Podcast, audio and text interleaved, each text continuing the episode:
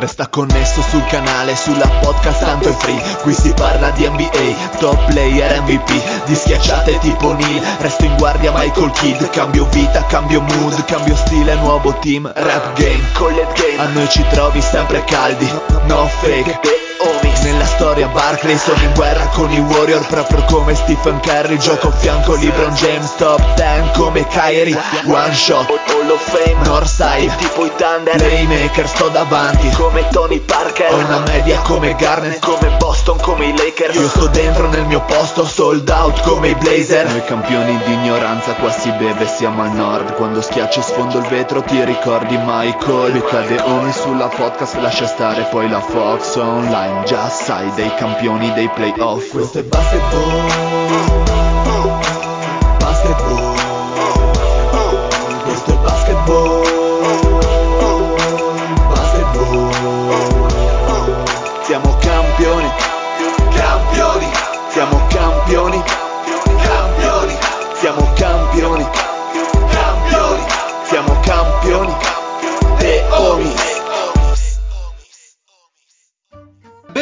questa nuovissima puntata di The Homies. State ascoltando la voce incredibile, inesauribile. È già, è già finita la voce, tra l'altro. Esatto, è già, è già morto praticamente questo Dile. Intelligentissima voce, intelligentissima mente.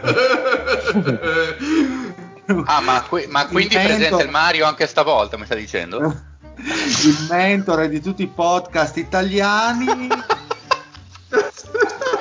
Il Mentadent forse, sì. Ero il Dile e con me c'è il mio con- co-conduttore preferito, Mister Bretella, Mario Bruno. Buonasera a tutti, il mio saluto stasera va a tutti i tifosi dei Miami Calore che sono sempre con noi. Mamma mia, la produzione di Google, quando l'ho vista non ci potevo credere. Non ci posso credere quando si collega il Simeone. Ciao Fede. Bella rega! Che bello che sei. Quanto bello sei. Eh, qua si inizia subito Guarda. a lisciare il pelo al Più, pelo, più eh. di ieri e meno di domani. Esatto, dalle mie parti i tipi che leccano il culo vengono detti nominati Lecca- come leccardoni, quindi siamo Ah. dei leccardoni che, della- che non sono le Kardashian, ma sono le Eh, infatti Cardoni, dicevo, ma cosa sono? Sono delle sorelle friulane Sì, che sì, si, sì. si scopano. Chloe le Sono Cardoni, le Lo- le le Lovrenski. Cardoni, certo. No, no, eh, Eh. eh, eh, eh. Ci bocca. sono eh, leccardone. Un grandissimo che non è un leccardone, il Pat, che non deve chiedere niente a nessuno, grandissimo. Ciao a tutti. Come stai, Pat? Bene? Sì, sto peggio di ieri, ma meglio di domani. Cazzo. Momento Marzullo, sta per finire, una nuova alba sta per cominciare. che mito! Eh, grandissimo mito, lo zio numero uno. Buonasera a tutti e un saluto a chi nei fuori onda dei podcast sui Knicks eh, eh, spara saggezze su gente che noi conosciamo. Perfetto, grandissimo Vate dei podcast dei Knicks che è durato due puntate. Lorenzo, ciao Lorenzo. In muto, Lorenzo sei in muto. Non è... Mi sentite? Mi Ah, sì. sentite? Ottimo, grandioso. Un saluto a tutti, in particolare a chi si sente qualcuno nel panorama italiano delle squadre per cui tifa. Ok, perfetto. Graditissimo ospite per questa serata Leddy. Non c'è. Non è. Oh, yeah. a tutti. E Digno non va! esatto, esatto. Proprio lui. Stiamo polleggiando. Ma roccata morbida non va! Leddy è come il Natale, arriva una volta l'anno e... A meno che non ci sia la zona rossa. Esatto, un graditissimo la zona Eh, dei comuni. No, caro, a Lady è come al Babbo Natale, anche stavolta ci ha dato il pacco. esatto. Bene, quindi adesso abbiamo il mio amico Pat che ha preso dal suo database di innumerevoli domande dei nostri ascoltatori e ci porrà le questioni, le, diciamo, le, le domande, quelle più insite dei nostri ascoltatori che vogliono ovviamente porci a noi per avere delle risposte preparatissime, sempre sul pezzo. Pat, che domande si pongono i nostri ascoltatori questa settimana? Beh, iniziamo parlando di Arden. Cosa ne pensate che Arden venga eh, tralasciato nelle discussioni, almeno tralasciato dal, dai forum o comunque dalla critica giornalistica, eccetera, eccetera, nelle discussioni eh, dell'MVP della stagione? Secondo voi è un po' eh, overlooked o effettivamente non è, non è in corsa perché ci sono storie un po' più importanti, diciamo. Però intanto ci devi dire chi ci ha fatto la domanda, se no pensano eh, da casa le inventi tu e non, è, non è carino, no? Eh, l'ha fatta un certo Patrick of Doctor. che non sono io. Quindi però Patrizio of Doctor. Io pensavo che l'ascoltatore si chiamasse Arden quando hai cominciato. Arden che chiede di Arden.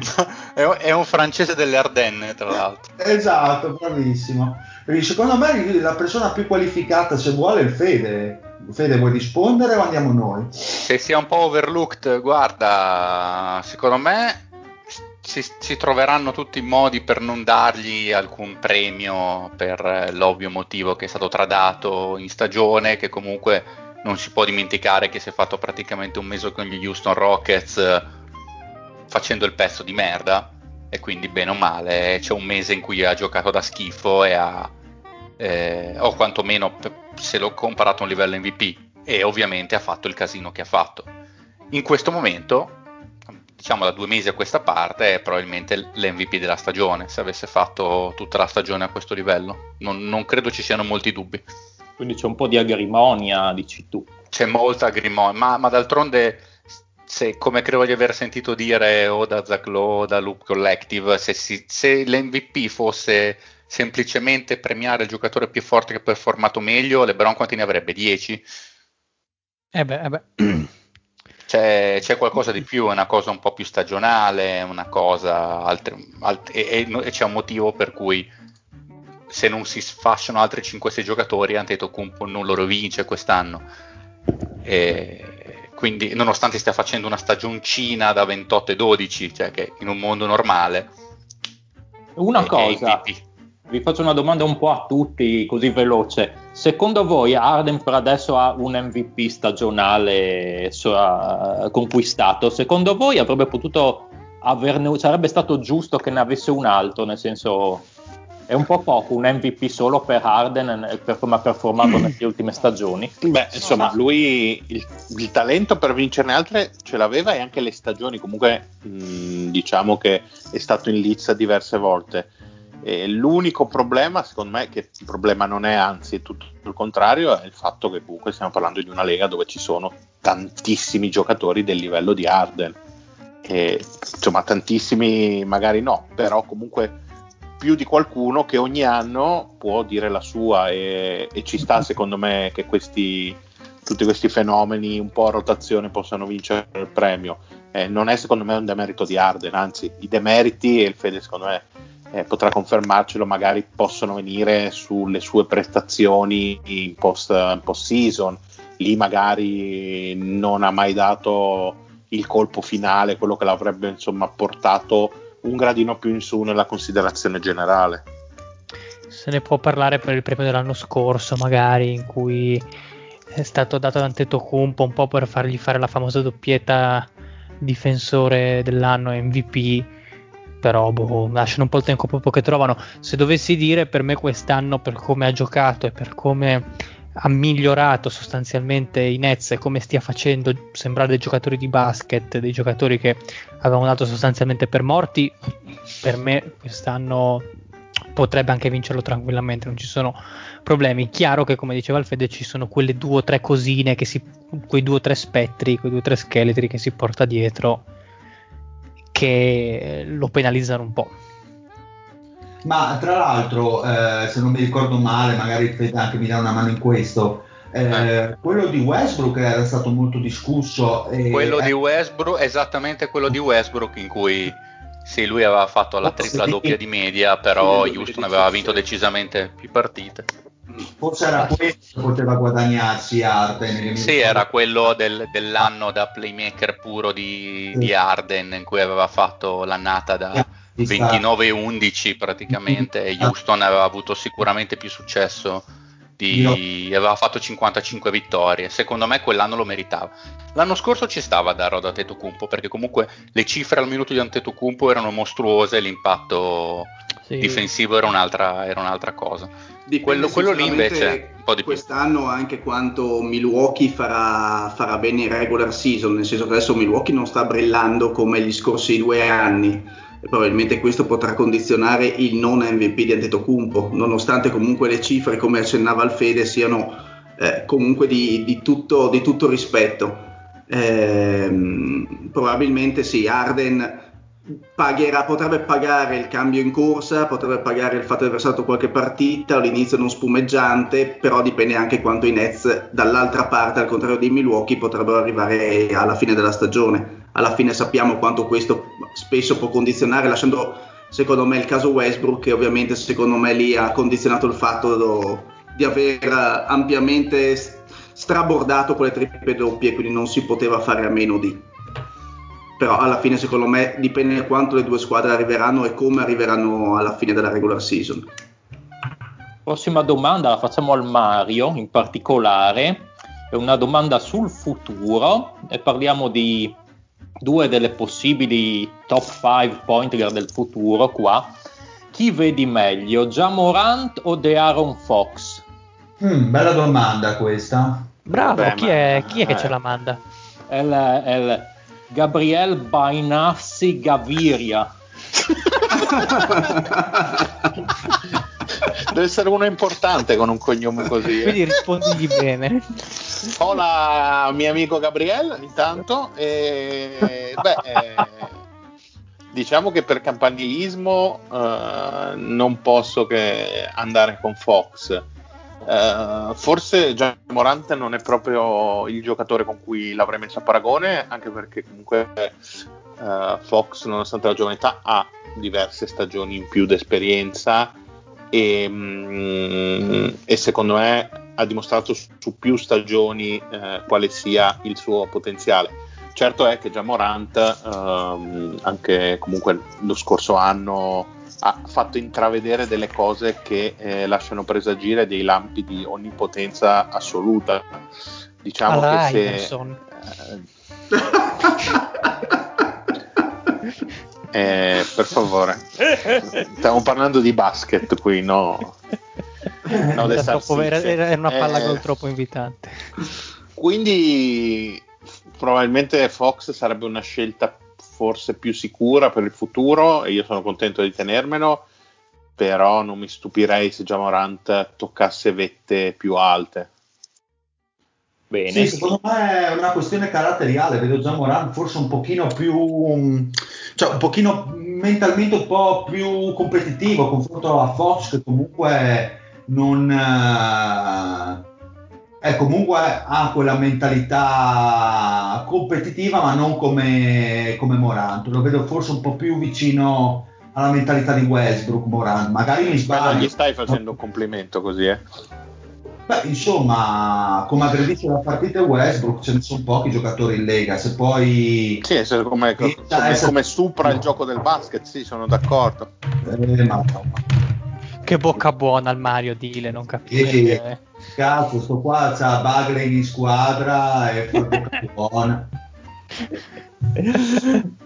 Bene, passiamo oltre. E siccome abbiamo parlato dei Clippers qualche puntata fa, mh, mm, eh, vi ricordo che l'anno scorso, ad esempio, anche all'inizio del campionato erano andati come eh, grandissimi favoriti. Non è che in questa stagione eh, siano un po' overlooked per il titolo, nel senso non gli viene dato il giusto peso a questa squadra, anche noi poi quando ne parlammo sottolineiamo diversi problemi, non è che magari li si sta un po' sottovalutando per quanto lo, li si sopravvalutasse la scorsa stagione. Ma io però prima di rispondere a questa cosa avrei una domanda per te Patrick, ma hai imparato il significato di overlook questa settimana e ce lo devi rinfacciare in ogni domanda? È... Esatto, è un, ah, po', okay, sono un po' come i giornalisti italiani che da un anno a questa parte hanno imparato la parola resilienza. E... usate in modo sbagliato, tra l'altro. Piuttosto che L'hanno, imp- l'hanno imparata da Gianluca Vacchi. che è tra l'altro la persona che ci ha fatto questa domanda sui Clippers, è vero? Che anche lui è molto resiliente, tra l'altro. Testa Eh, i suoi soldi puoi permetterti tutta la resilienza che vuoi. Madonna. Eh, boh, on- onestamente io, mh, malgrado abbiano triturato Milwaukee qualche sera fa, rimango abbastanza della mia idea, cioè questa è una squadra che potrebbe portarsi dietro qualche magagna ai playoff perché gli manca qualcosa, quindi magari una rotazione sui lunghi, una dimensione tra, eh, tra gli alti, come ci piace chiamarli a noi, di un certo tipo, perché a rimbalzo continuano a far fatica, però il talento ce l'hanno. Eh, secondo voi Rondo, vi faccio un'altra domanda, può essere una chiave, un fattore per alleggerire magari quella mancanza di playmaking, quella mancanza di letture che avevamo sottolineato, soprattutto quando la palla scotta? Eh, teoricamente sì. Beh, l'hanno preso per quello. Eh, Quando l'anno giocherà. scorso, tutto sommato, ha fatto quello per i Lakers nei playoff. Penso che loro sarebbero contenti di averlo, di averlo, di avere lo stesso giocatore degli scorsi playoff. Certo è che con Rondo non ci vedo però un lungo che corra bene il campo, nel senso c'è Zubac, c'è Ibaka, ma non No, c'è infatti, ma si ferma lì il costo. Lungone a cui che, che si tagli dentro, a cui Rondo può fare i suoi passaggi filtranti. E c'era, ma è andato dall'altra parte Eh, esatto. de- della città, eh, quindi direi di no. Su questo hai pienamente ragione. Tendenzialmente io rimango della mia idea per rispondere alla domanda, cioè che non sono del primissimo gruppo, ma sono lì nel gruppo inseguitori subito dopo. Diciamo che non sarebbe uno scandalo non vederli alle finals, eh, di- alle finali di conference, ecco, secondo me. Ma no, Sono- assoluta- assolutamente, assolutamente. Ok. Restiamo a Los Angeles. Dennis Schroeder, che contratto si piglierà il buon Dennis Schroeder secondo voi dopo quest'anno?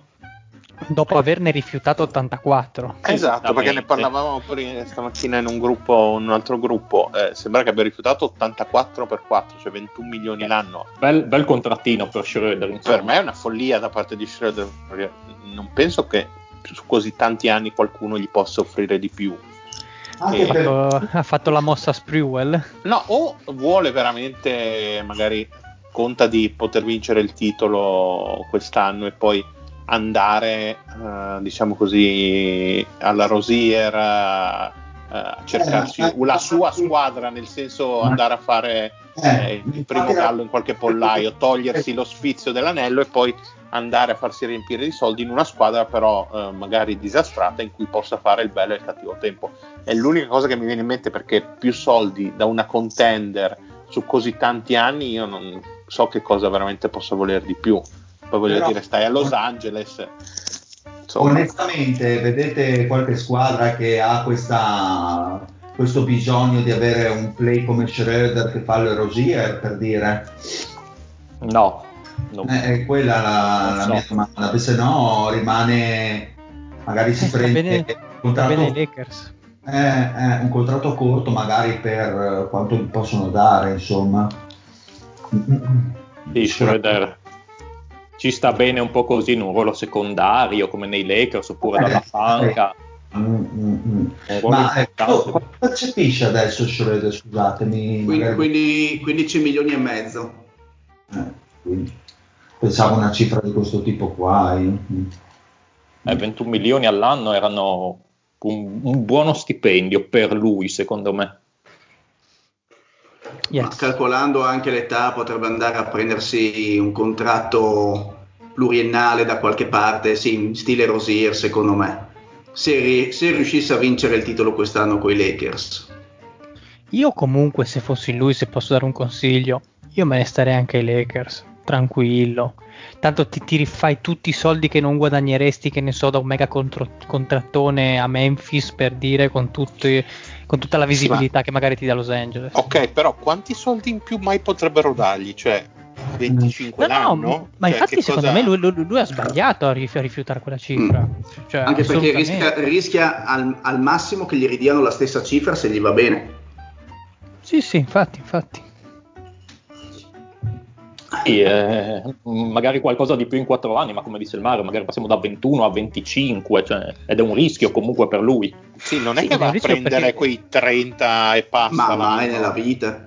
Ma no, Ah. anche perché tra, tra 21 a Los Angeles e 25, boh, a, che ne so, Toronto, Oklahoma City, così. Dove per Eh. almeno altre due stagioni ti giochi il titolo.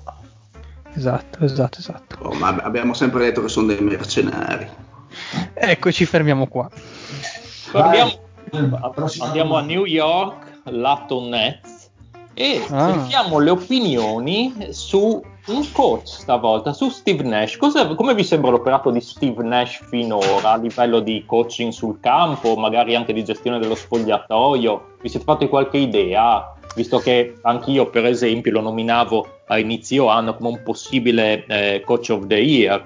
Non so adesso voi che opinioni avevate. Capire Però mi qua- sembra una domanda un po' sbarazzina. Da, da chi arriva, scusa?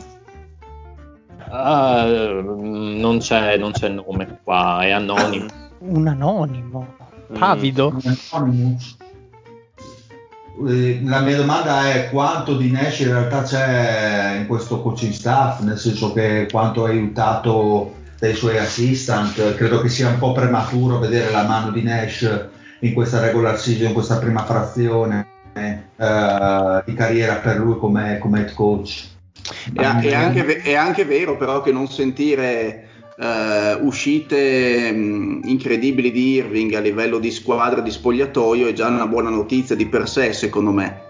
Eh, che era già da un po' che Irving non era così silenzioso o che non si parlasse di lui in termini spre- prettamente negativi all'interno del, del roster di una squadra quindi già questo secondo me è un buon lavoro fatto Qualche puttanata è venuta fuori di Irving, dai. Ma sì, ma put- puttanate dei suoi pensieri sulla vita. Ma Ordinaria non, eh, amministrazione. Esatto, ma, ma non in realtà su crisi o spogliatoio che non segue il coach eh, o mm, follie personali poi sul campo. Ha, parla- ha parlato del ponte sullo stretto di Messina per caso? Mi- sì, esatto. Ah, ok.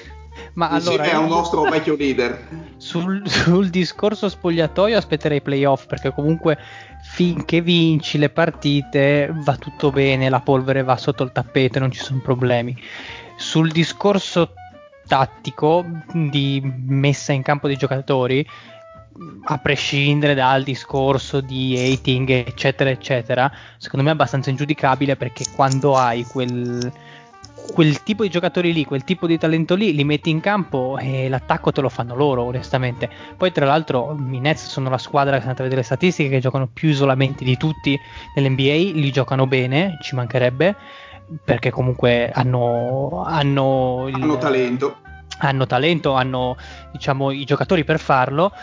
E quindi cioè, non mi sento di dire, oh mio dio, il genio del basket, Steve Nash ha portato dei concetti assolutamente innovativi e, e, e radicali che hanno sconvolto le concezioni della Lega. No, ha detto, "Ah, Arden, questa è la palla, giocami come sai fare, mettimi in ritmo i compagni, eh, cerca i giocatori sugli scarichi, Durant, quella è la palla, prendi tutti i tiri che vuoi tirando sulla testa degli altri e createmi voi l'attacco. Cioè, Anche perché secondo me dobbiamo dire. sempre ricordare il paragone Tyron Lu. Dobbiamo sempre averlo, secondo me, molto ben chiaro in testa, nel senso che quando hai eh, una squadra costruita per vincere o con eh, giocatori di talento, mh, anche magari un allenatore non prettamente di primissima scelta può, fare, può, fare, può avere successo. Quindi secondo me aspetterei di valutare Nash in altri contesti, in altre situazioni magari un attimino un po' più eh, critiche a livello di gestione. Mm, Sono d'accordo. Che poi è un po' il concetto anche dei Lakers di Phil Jackson, magari tanto bello il triangolo, però poi alla fine i possessi decisivi giocavano pick and roll Kobe, Kobe Shaq. E Jackson era molto più uno psicologo, un gestore dello spogliatoio alla fine che un. eh, correggetemi se sbaglio se sto bestemmiando, che un, uno che si preoccupava più della parte tattica, per quello aveva Tex Winter magari e tutta la gente che gli stava dietro. No, sulle Io- bestemmie c'è il Fede, non ci sei tu, quindi vai tranquillo. Comunque era già decente, quindi era già un allenatore più che comprovato all'interno della Lega. Quindi Sì, sì, sì, sì, no, no, verissimo, quello è vero. a un certo punto, però capisco quello che dici, insomma.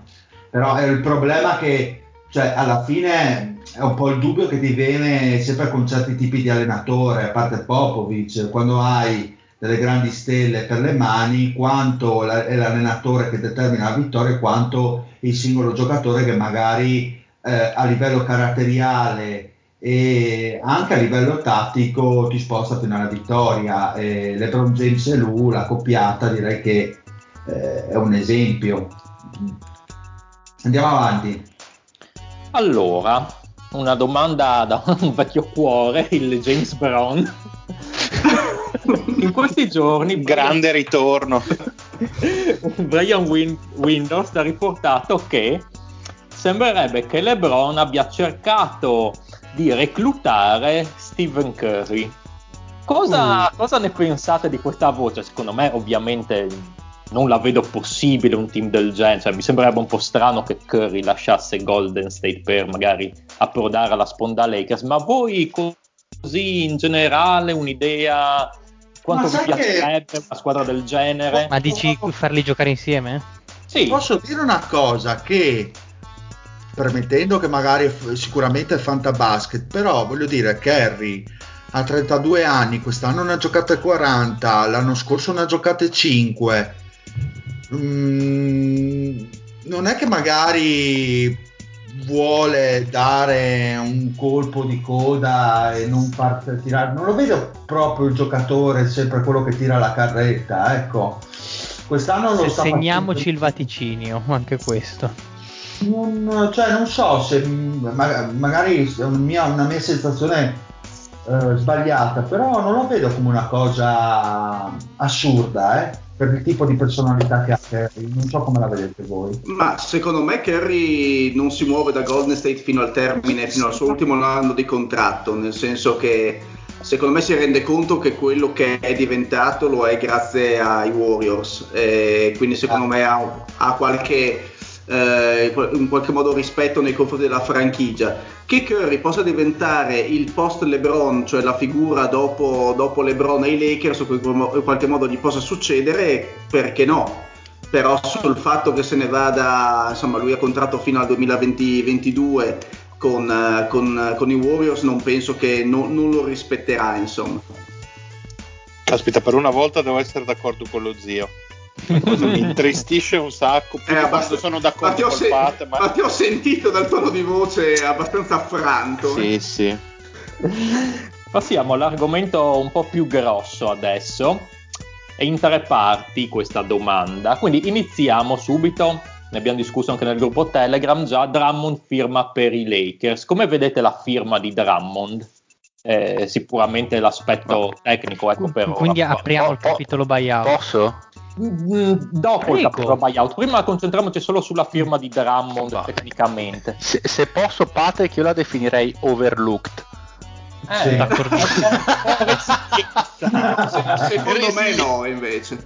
No, era solo per dir la minchiata. No, delle due il, il contrario, nel senso che sì, il nome è grosso, giocatore che fa cifroni, direi l'unico dei baiottati che non è ancora oltre il suo prime, tra gli Aldridge e Blake Griffin è un giocatore comunque di 28 anni, ancora, È ancora gioca- è ancora prime atletico. È ancora certo, giocatore. però allo stesso tempo è diventato un po' la definizione del giocatore empty calories, come dicono quelli Mhm. bravi. Quindi sicuramente fa ciccia adesso che manca LeBron, manca Anthony Davis, tra l'altro dovrebbe partire anche in quintetto, è stato detto da Vogel. Eh, il che mi fotte rel per la Dynasty, però vabbè, questi sono problemi miei. Ma vince Eh, lo stesso comunque in carrozza. sì, sì, ascolta, c'ho l'owner di Sacramento che mi scrive quattro volte al giorno: No, ma arrivi primo, Houston in finale. Mi sono Ma fatto parla queste così? Non, non sembrava, che- non dovrebbe avere l'accento romano, scusa. Eh, no, no, no, no, sono io, sono Bonsa Gaviria Binassi, si confonde. si con- Eh, eh, comunque, una volta tutti pieni, eh, con, con il roster pieno a livello di playoff, eh, meglio averlo che non averlo. Anche perché, tra l'altro, vale sempre la regola del nel dubbio me lo prendo io e lo tolgo agli altri, mi viene da dire. È chiaro che ai playoff contro buona parte dei team credo che vedremo Davis eh, da 5 nel caso il, è un backup non indifferente è un backup però. non indifferente però io mi pongo no, una domanda. Arrel da che ruolo può giocare alla fine? E io devo dire che se devo far giocare 15 minuti da dare il tutto per tutto e nel caso sono solo quelli preferisco darli ad Arrel tanto difendere difendono un poco entrambi. E come Energy Guy che fa tanto in pochi minuti penso non ci sia dubbio su chi sia il migliore. però, eh, poi 10 minuti li ritrovi eh zio. Ma eh, scusami se eh allora, in questo momento gioca Kuzma come 4, giusto? Eh, Kuzma che come difensore è praticamente invisibile. E pensare di tenere in una second unit, eh, anzi, eh, un, un Arrel Drummond insieme al posto di tenere un Kuzma, cioè togliere minuti a Kuzma e darli, dare quei minuti ad Arrel Mm, non è che mi faccia impazzire sto quintetto cioè, far però... giocare Drummond lo, lo spacing mi fa un po' paura devo dire. Beh comunque Arel difende cosa che allora se, secondo me se posso dire la mia Drummond non è almeno in questa, anche in questa stagione non, non ha avuto nelle partite che ha giocato delle statistiche difensive negative. Anzi quindi secondo me eh, il fatto che si, si, parli di Drummond in termini totalmente negativi per quanto riguarda la parte difensiva non lo condivido e, e in più il fatto che vada ai Lakers potrebbe essere un ulteriore stimolo. Il fatto di abbinarlo ad Arrel è che comunque Arrel da 4 potrebbe difendere come Kuzma non fa, è vero, eh, si rinuncia alla, alla, alle spaziature e dall'altra potrebbe in qualche modo abbinarsi discretamente anche a livello di, di, di, di, movimenti in campo a Drummond, per quello mi è venuto in mente, non per... era un, un, a mo' di provocazione se vogliamo. Perché comunque è che Arel non ti apre tanto, nel senso ti apre mh, finché arrivi magari a una media distanza, cioè degli suoi spot soprattutto ehm, dalla, dalle, dalle, parti più esterne del campo verso mh, la linea di, di, di, di, fondo dove tira bene, però mh, ai tre punti non ci arriva, quindi secondo me diventa un po' troppo, troppo massivo. È intasata, è intasata sì. quell'area, così non... Devono calpestarsi i piedi uno con l'altro. Secondo me comunque, come diceva Alfred, magari sposta in termini di eh, minuti di riposo che può dare agli altri in regular season ai playoff boh, anche perché Drummond ai playoff la, forse l'abbiamo visto un turno con Detroit, una roba del genere. Sì. Drummond penso una ah, volta. Boh, quella volta che con Griffin, volte, con Griffin Quanto? il primo anno di ah, Griffin due volte, Detroit. Due volte, 2015, ma, ma anche quando sono, re- esatto. quando sono arrivati ottavi contro, contro, contro Cleveland Caps tipo 4-5 anni fa. Anche ah, lì. Boh, ma, ma, loro alla fine che gli frega? Lo mettono magari 10 minuti a prendere a gomitate Jokic eventualmente. Sì, sì. Negli ultimi due minuti di partita a rimbalzo sui tiri liberi e basta, ha già, ha già ampiamente ripagato. E poi tra l'altro diciamo la verità. Prezzo per i soldi che, con cui sì, che gli danno um, è, è, oro no, che fa il grasso che cola.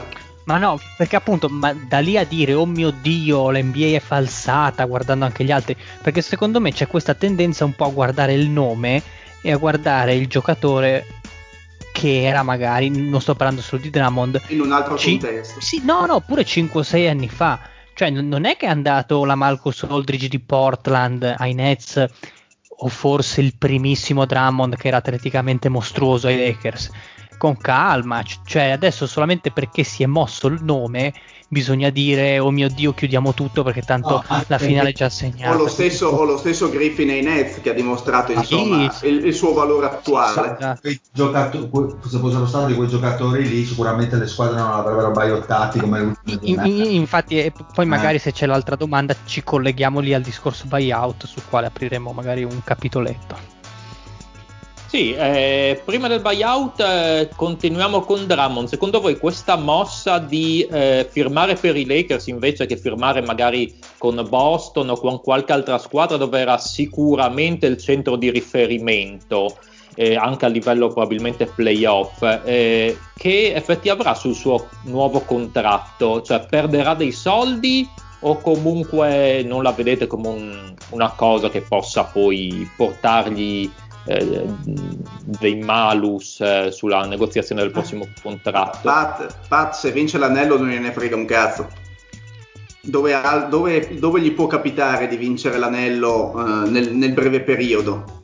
Però sei Eh. ancora giovane, quindi Co- co- comunque, gu- gu- guarda che loro non ragionano come, come magari un normale mortale. Secondo me, Drummond è convinto di andare nella squadra di LeBron con LeBron che gli farà fare tonnellate di statistica. Perché Drummond i, rimba- i suoi rimbalzi li prende sempre, di riff o di raff. Rimbalzi difensivi Drummond ne ha tirati giù sempre a tonnellate. Secondo me, lui è convinto che con un passatore come LeBron, con una squadra come i Lakers, in cui c'è un certo tipo di spacing, chiamiamolo così, è convinto di, di poter anche ammassare quelle statistiche che potranno fargli battere casa quest'estate. Non, non lo escludo, eh. Sì, ma poi dipende anche dal carattere del giocatore. Il Drummond è un frescone, dai, non lo vedo come. Non, non- non potevo dirlo meglio. Dai, che sì, cosa gliene frega lui, puoi credere. Bra- Lorenzo, tu hai un linguaggio troppo elevato per poter esprimere certi concetti. No, no, no, ma frescone mi piace, lo uso anch'io, eh. Ah, sì, È, ma- è- è- è quel misto tra vernacolo, chiamiamo così, e un po' edotto.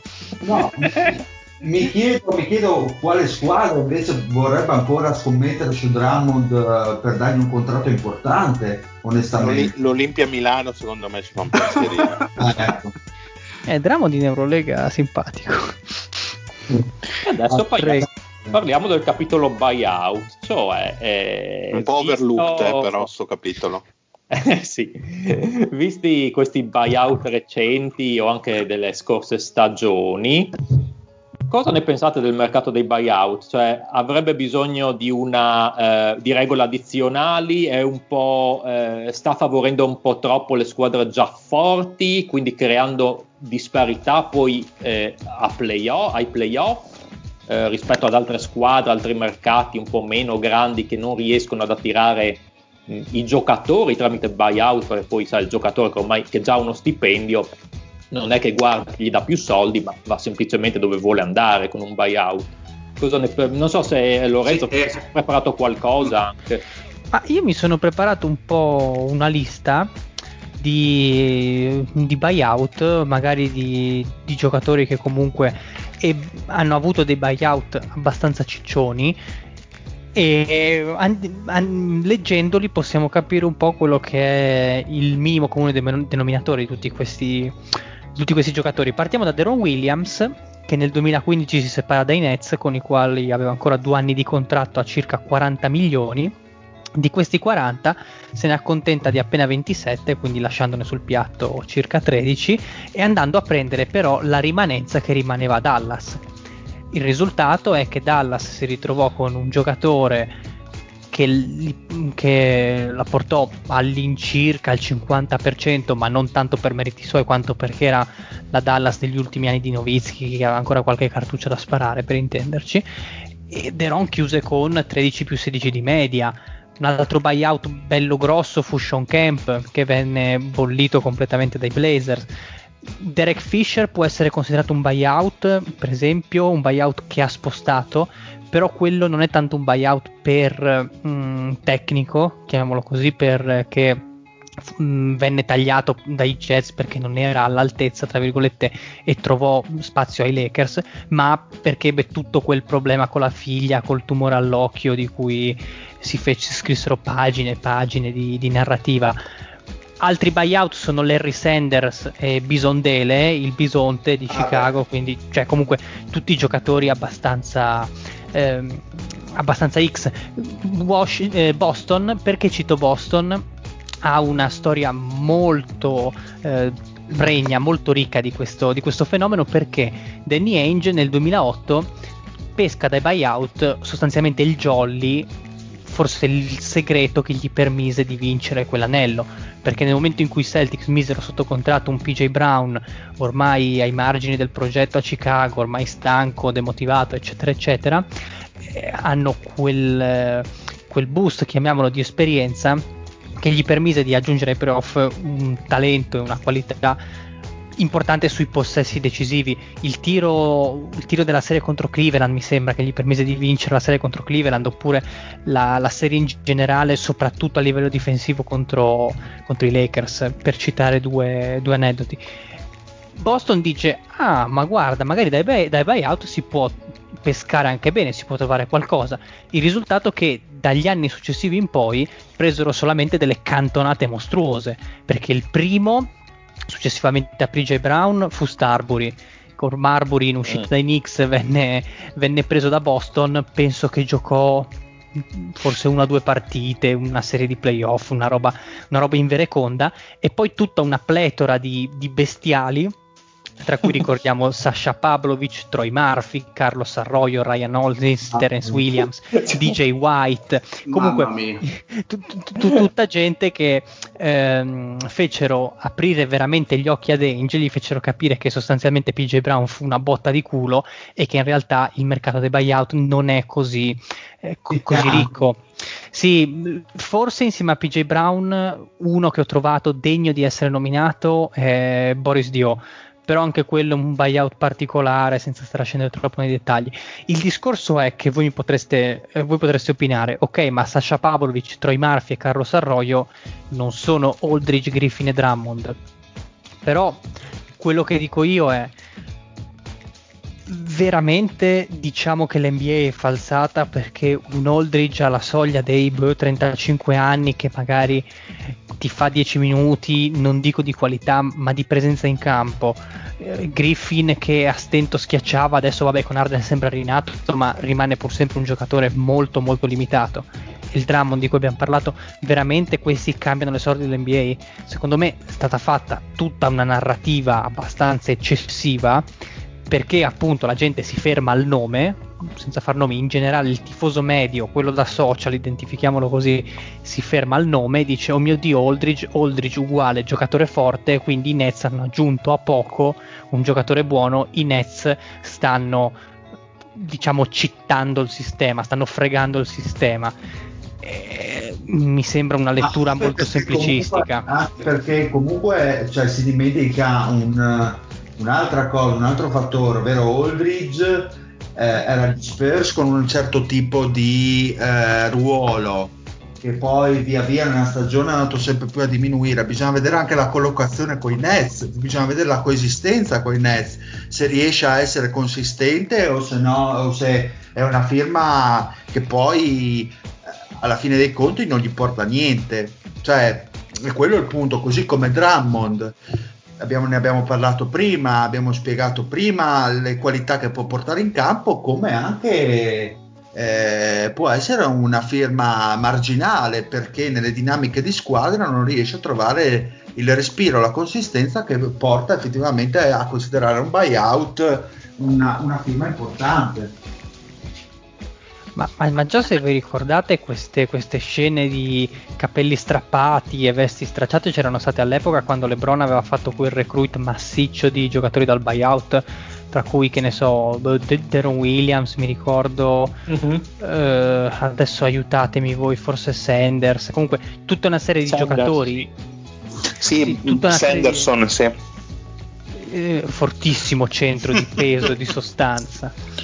C'è tutta una serie di giocatori che se- sul- sulla carta avevano il nome, ma boh, cioè, nel No, senso, anche perché se andai- mettiamo, mettiamo il caso di, eh, non so, di Griffin o non lo so, di chi per lui, di Aldridge.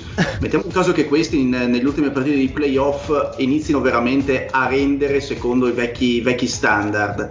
Ma a livello di playoff come li collochi? Nel senso non è nemmeno facile una gestione di un buyout con un nome di, di un certo peso. Ehm, nel senso poi a chi rinunci per poter mettere in campo un giocatore che forse più di 10-15 minuti fisicamente non li regge, non li regge. diventa anche un problema tattico poi, non è semplice.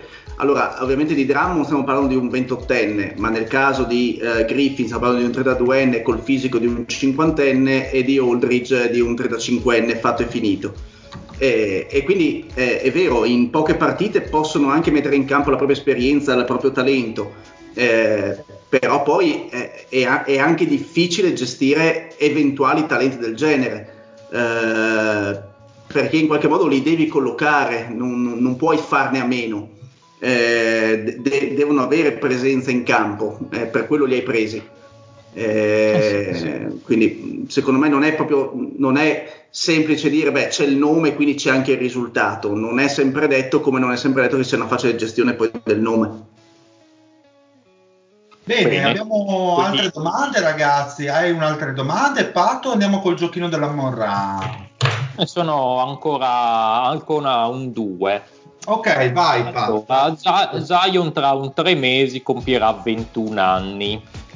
È Cosa finito. pensate di Zion eh, rispetto ad Anthony Davis alla stessa età nei Pelicans? Che opinioni vi siete fatto su chi, eh, chi può essere meglio per il futuro? Nel senso, vabbè, Davis lo conosciamo, ma secondo voi Zion, per come ha iniziato e confrontandolo con ciò che faceva Anthony Davis alla sua età, più o meno come lo collochereste? Visto che comunque nella, gioc- giocano hanno giocato per la stessa squadra. Ma Davis, secondo me, a 21 anni aveva già una coscienza di ciò che poteva fare su un campo, ciò che gli, gli strumenti che gli permettevano di spostare eh, ai Pelicans. Zion, come abbiamo detto nelle precedenti puntate, è ancora in cerca di, di una collocazione in cui riesce veramente a essere un uh, fattore, un fattore decisivo, cosa che ancora adesso non mi sento di, di poter dire, seppur il talento sia strabordante. Gli A, altri- 20 a- a 21, a 21 anni Davis comunque si era già fatto una, una serie di playoff, tra l'altro sì, si era fatto non so, poche partite ma comunque a cifre abbastanza allucinanti. E, e non so se lo Zion di adesso riuscirebbe a, a eguagliare. Poi sono, sono d'accordo con quello che dice il Dile, cioè probabilmente Davis aveva un'altra consapevolezza del, del- del tale- del proprio talento ehm, e che, che lo ha portato poi a diventare quello che è, cioè uno dei, un, un- un centro determinante. Zion è ancora abbastanza n- nell'aere, secondo me, forte, ma ancora deve capire eh, dove collocarsi. Sì, esatto, anche solo che ruolo ha all'interno proprio di una squadra. Quindi aspettiamo, vediamo. Bene, Fatto sta che comunque ha giocato, ha giocato un marzo, mi sembra mostruoso. Io adesso non so se sono già usciti i premi, Eh ma sì. Se vincesse il premio di giocatore ad ovest di marzo non mi sorprenderebbe.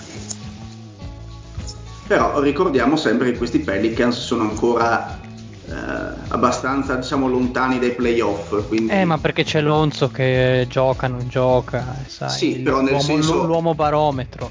Sì, però non è, non è ancora quel giocatore capace di spostare da solo gli esiti o le fortune di una, di una squadra. No, no, ma io st- stavo scherzando. Beh, lo so. so Più che era- altro, scusa zio, ma No, i, no, i grossi dubbi sono legati al fisico di Zion eh, e purtroppo la- veramente la più grossa incognita è quanto reggerà quel fisico con questo stile di gioco. Eh, so che il Fede è uno dei più accaniti sostenitori del eh, Zion morto praticamente eh, tra, tra poche Subito. stagioni. Ma no, ma perché? Solo perché alla Dynasty c'ho Ingram. Ma vabbè. Ormai È solo Ti perché c'è la un po' accecato nei tuoi giudizi ultimamente. Sì, Sì, da quando, sei, da quando sei la squadra forte non sei più obiettivo. No, ma io spero che Zion diventi la migliore versione che, che può essere perché è uno spettacolo unico. Dopo che ho vinto il titolo. Ah, C'era la seconda parte, ottimo. No, no, eh, no, non sono, ma. Ok. Ma, Bah, prego, direi, ecco. Andiamo avanti. Qual è il termine, la frase, il modo di dire nel panorama del basket che più vi dà fastidio e che più vi fa girare i coglioni? Ah, beh. però però qua, ce lo, no, qua ce li devi dire di chi è questa domanda geniale perché lo voglio ringraziare. È anonimo anche questo. No, no, non lo accetto, non lo accetto, mi dispiace. Non... Grande l'anonimo. Secondo me è di Rudy Gobetti. Se, se posso partire io, dico direttamente dello sport in generale, penso che sia abbastanza Dello sport, logico. non dire costruzione dal basso. No, vabbè, ma vabbè, sotto il par, quando lo usano in modo inappropriato, ovviamente. Beh, È una roba e- che mi fa e- venire e ci urticaria. Prego. Gli altri? Eh, c'è- I just try to stay aggressive quando gli fanno le interviste ai giocatori. Ma quindi come hai fatto a fare? Ah, ma ho cercato di essere aggressivo. Ma dai, oh vecchio, numero uno. Grazie per l'insight incredibile, non sapevo. Grandissimo. Mi hai arricchito. Testa di cazzo. Zio, tu Non mi, viene, non mi viene in mente niente di frasi tipiche in questo momento. Ci penso, ci penso.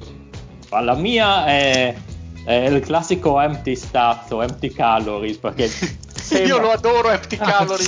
sembra che la gente voglia poter giocare quelli che fanno 9 punti e 3 rimbalzi in 36 minuti. Qualcuno dovrà fare queste statistiche. che dio. È una cosa che mi fa abbastanza impazzire. È grande che ti fa impazzire. Eh beh, sì. Ma Mario sì, ti viene in eh? Beh, a me diciamo che dà parecchio fastidio quando il pubblico inizia a intonare i cori MVP anche per gente che gioca veramente 4 minuti a partita senza un minimo ritegno e un senso della misura. Ci sta, ci sta. Dile? Ma eh, mi accodo un po' al empty calories, forse a volte è usa- è usato abbastanza a sproposito. Vede, è una figura. Bene, lo zio non, ha- non si è pronunciato. No, no, no, non mi viene in mente niente. Ultima domanda molto veloce. Boogie firma con una 10 giorni con i Clippers. Eh, pensate che riuscirà ad andare oltre questi 10 giorni e quindi entrare a far parte dell'organico dei Clippers in forma definitiva per i playoff o lo diamo per morto? Beh, si era giusto parlato di lunghi che potessero correre il campo, atletici, Esatto, la, eccetera, la eccetera. persona giusta. Sì, sì. Penso sia una delle quattro persone meno in forma di me sul pianeta Terra. Vorrei sapere le altre, però. Ma... Beh, una è presente qua, però non posso dire, non posso dire altro. Eh, mm, boh, ma- ma- magari sì per avere un altro corpo in più, ecco. Comunque sposta veramente zero, cioè proprio... Sì. Eh no, però è Cousins, quindi è Cousins, quindi automaticamente è fortissimo, quindi anche lì grande presa Oh mio dei Dio, i. Monsters! Il Eh, quintetto esatto. con Eh. Cousins, Leonard, del Esatto. medico. Rondo, poi fi- figurati con anche Rondo, quindi immagina. Eh, l'asse play pivot. Un po' la Taucher, come Taucher apprezzerebbe. Perché non abbiamo citato l'asse play pivot tra le cose che ci danno Eh, fastidio me l'aspettavo quella. Sì, Eh, effettivamente sì. Zio, Ma la tua risposta, dillo adesso. Ma non lo dice zio, più nessuno adesso. ormai. Dillo, dillo- dillo Eh, lo, dice, lo dice ancora Taucher, però in compenso. Quindi- bene. Taucher è un grande credo. amico, un grande amico, un grande professionista, quindi non Mi chiedo di Sì. Stavo per dire una brutta cosa, ma non Eh, bravo, bravo, non dirlo, non dirlo, non Pippo dirlo. Baudo, no? sono, quelle, sono quelle figure che non possono essere toccate. No, ma non ci tengo neanche a toccarlo, voglio dire, mi farebbe Andiamo un po' avanti. schifo. Andiamo avanti. No, questa era l'ultima domanda da me, quindi se vogliamo andiamo col giochino del Fede della Monra. Bene, Se Prego. pronto. Sì, sì, siamo tonici come dei Anche puma. perché io sto vedendo la Lituania che sta prendendo a pallate l'Italia, quindi meglio. L'Italia sta oltre. perdendo? No, però mm, rischia. Boh, la Lituania mi interessa andarla a vedere soltanto per il vaginone. Parecchio. Ma lì si chiama Lituana lì, in realtà. E allora andiamo con il giochino della Monra che torna dopo tanto tempo, quindi mi illumino di menso automaticamente. Allora, vado a ricordare lievemente, brevemente il giochino per chi non se lo, non se lo ricordasse. I miei carissimi colleghi dei The Homies dovranno firma- eh, formare un quintetto di giocatori che hanno, sono legati da una caratteristica comune che andrò a breve a denunziare. Quando avranno formato i quintetti, l'incredibile, imperscrutabile, immarcescibile, E oggettivo, soprattutto. è, ogge- è o- è- è oggettivo, resiliente. se- è resiliente, è assolutamente oggettivissimo se foraggiato in maniera adeguata alla mani pulite a Monra, deciderà qual è il quintetto migliore. in omaggio alla trade deadline appena conclusa, Amorra ha deciso che il fil rouge di questa settimana è che bisogna scegliere unicamente giocatori che sono stati tradati almeno due volte con Mm. la notabile eccezione che non valgono le sign in trade perché altrimenti si allargava un po' troppo la platea. Ma La Morra voleva- ci voleva sul pezzo. Non- esatto, non- esatto, è toccato studiare stavolta, ma c'è una novità. Visto, visto che stiamo parlando di trade deadline, di mercato, perché non aggiungere un qualcosa che sparigli un po' il mazzo stavolta? No. No, no, rompe il cazzo, non è che spariglia il mazzo. No, no, Esatto. rompe il ca- eh, fa rima, fa rima, fa rima, ma io preferivo sparigli il, il mazzo, la ringrazio. Allora, Ah, aggiungiamo due regoline in maniera di- in via del tutto eccezionale. Sento puzza di ferda.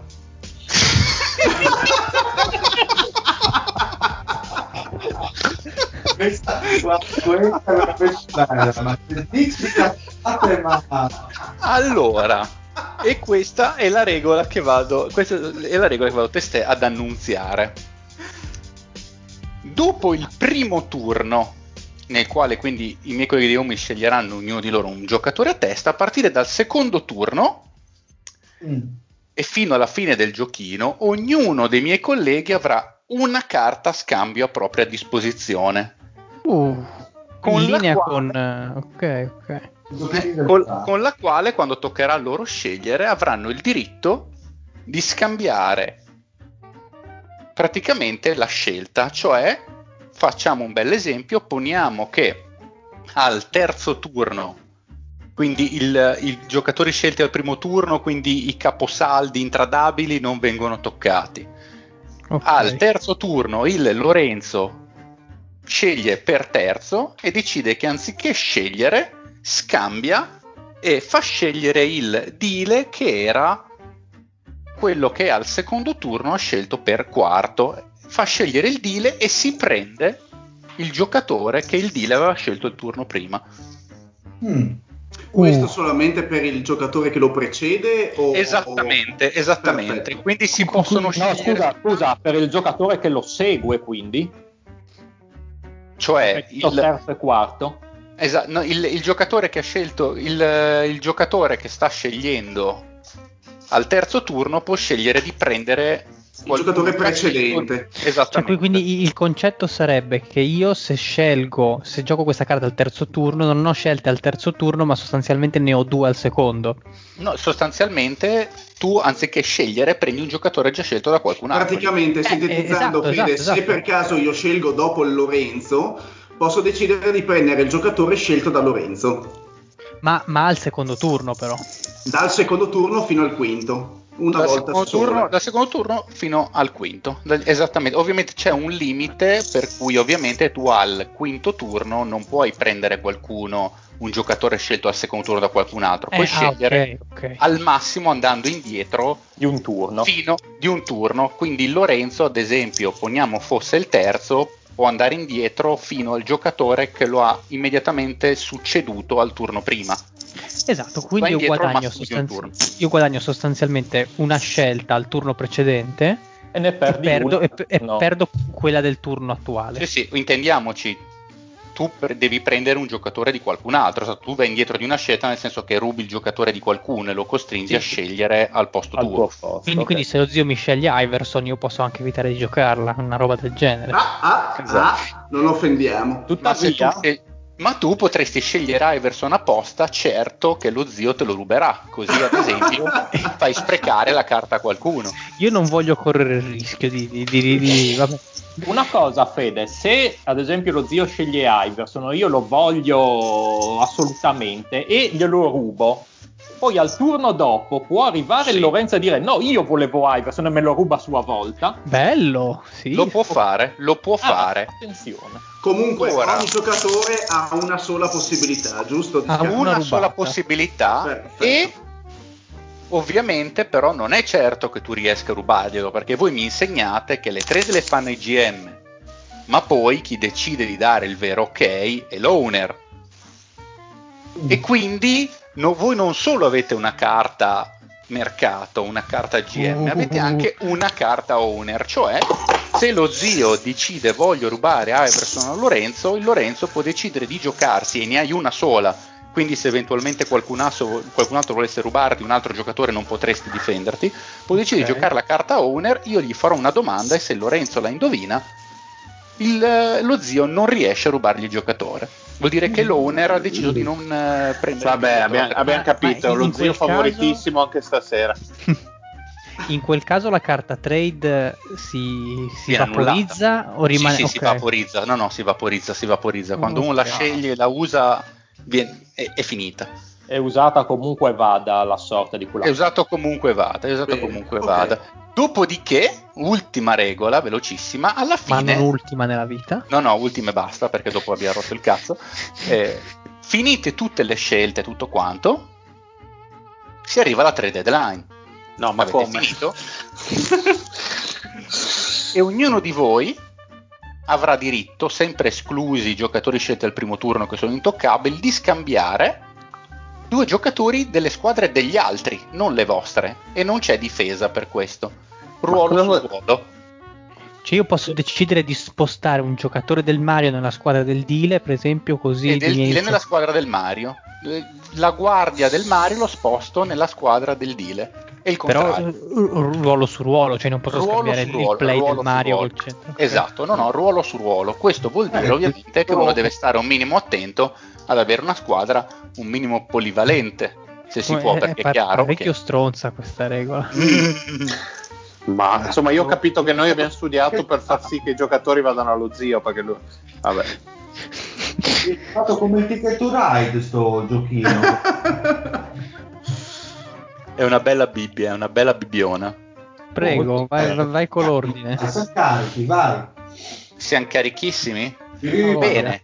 Allora, vado alla Ah, domanda. ultima per- domanda, scusa Fede. Prego. Eh, Il draft è a serpente o no? Il draft è a serpente. Mi, se- mi sembra più giusto in un giochino così. Sì, in un gioco così è più giusto, altrimenti è troppo avvantaggiato chi inizia. Allora, questa è la domanda. Mm. Ish Smith è il giocatore attualmente attivo che ha giocato per più team NBA. Per quanti team ha giocato? Ah, questa la so. 8. 6. 13. Allora, 8 per il Mario, Io 6. 8 per il... Ok, 8, 6 per il Pat, se ho capito bene, sono 13 per il Lore, Eh, 10. 10 per lo zio, 14. 14 per il buon Dile. E la risposta che io sappia appena ricontrollata è 12. Cazzo. Ma scusa, non è Arizza 12 e lui 13? Anche. No, è do- ad oggi ho ricontrollato su StatMuse prima, sono perché sta- ha giocato anche più volte per la stessa squadra. Cavolo, mi ricordavo che lui ne aveva una più di Arizza. Ok. Vabbè, verrai penalizzato Eh, per aver detto Ma che da, la da- da sapevi, non poco Arizza, ma Arizza l'ha da poco raggiunto perché era 11 Arizza. Perché ha pre- fatto gli hit, giusto? Mm, mm, mm, mm. Ok. Esatto, era, era- e come dici tu, però è stato, è stato raggiunto. Quindi questo vuol dire che chi ci è andato più vicino è comunque il Lore che parte per primo, dopodiché ci sono lo zio e il Dile a pari merito in realtà. Mm. Quindi avete sforato entrambi. Allora vi faccio. Darei, no, beh, avrei dato il premio a chi l'ha detto prima dei due Ah, giusto, chi l'ha detto prima, lo zio? No, Eh, l'ha- sì, boh, io ho detto 10, non so il dire quando, quando Lo- mi, sa- mi- mi sembra lo zio l'ha detto per prima. Ma Mi io ho una domanda giusto, ulteriore sì. mentre, me- me- mentre pensate a un modo per dipanare la questione. Se io per caso dovessi canare la scelta, cioè dico che ne so, Michael Jordan, che Mm. n- non è stato tradato più di due volte, cosa succede? Posso scegliere, te mi dici no, non è stato tradato, posso sceglierne un altro? Non, eh, o- non o l'ho, rimane- non, l'ho, no, non ho previsto No. penalità in, in questo Eh, senso, ma altrimenti sì, ci sta, sì, no, infatti, ci- Tra l'altro nel dubbio ditelo perché ovviamente io Mhm, anche io ho certo. guardato, ma sicuramente eh, direte fior di nomi del quali non mi ricordo assolutamente Ok. le trade. Quindi assolutamente andate Ok. poi a dirlo. Quindi il deal è Allora. terzo, no? Finora. Il deal è terzo, ok. Molto molto bene.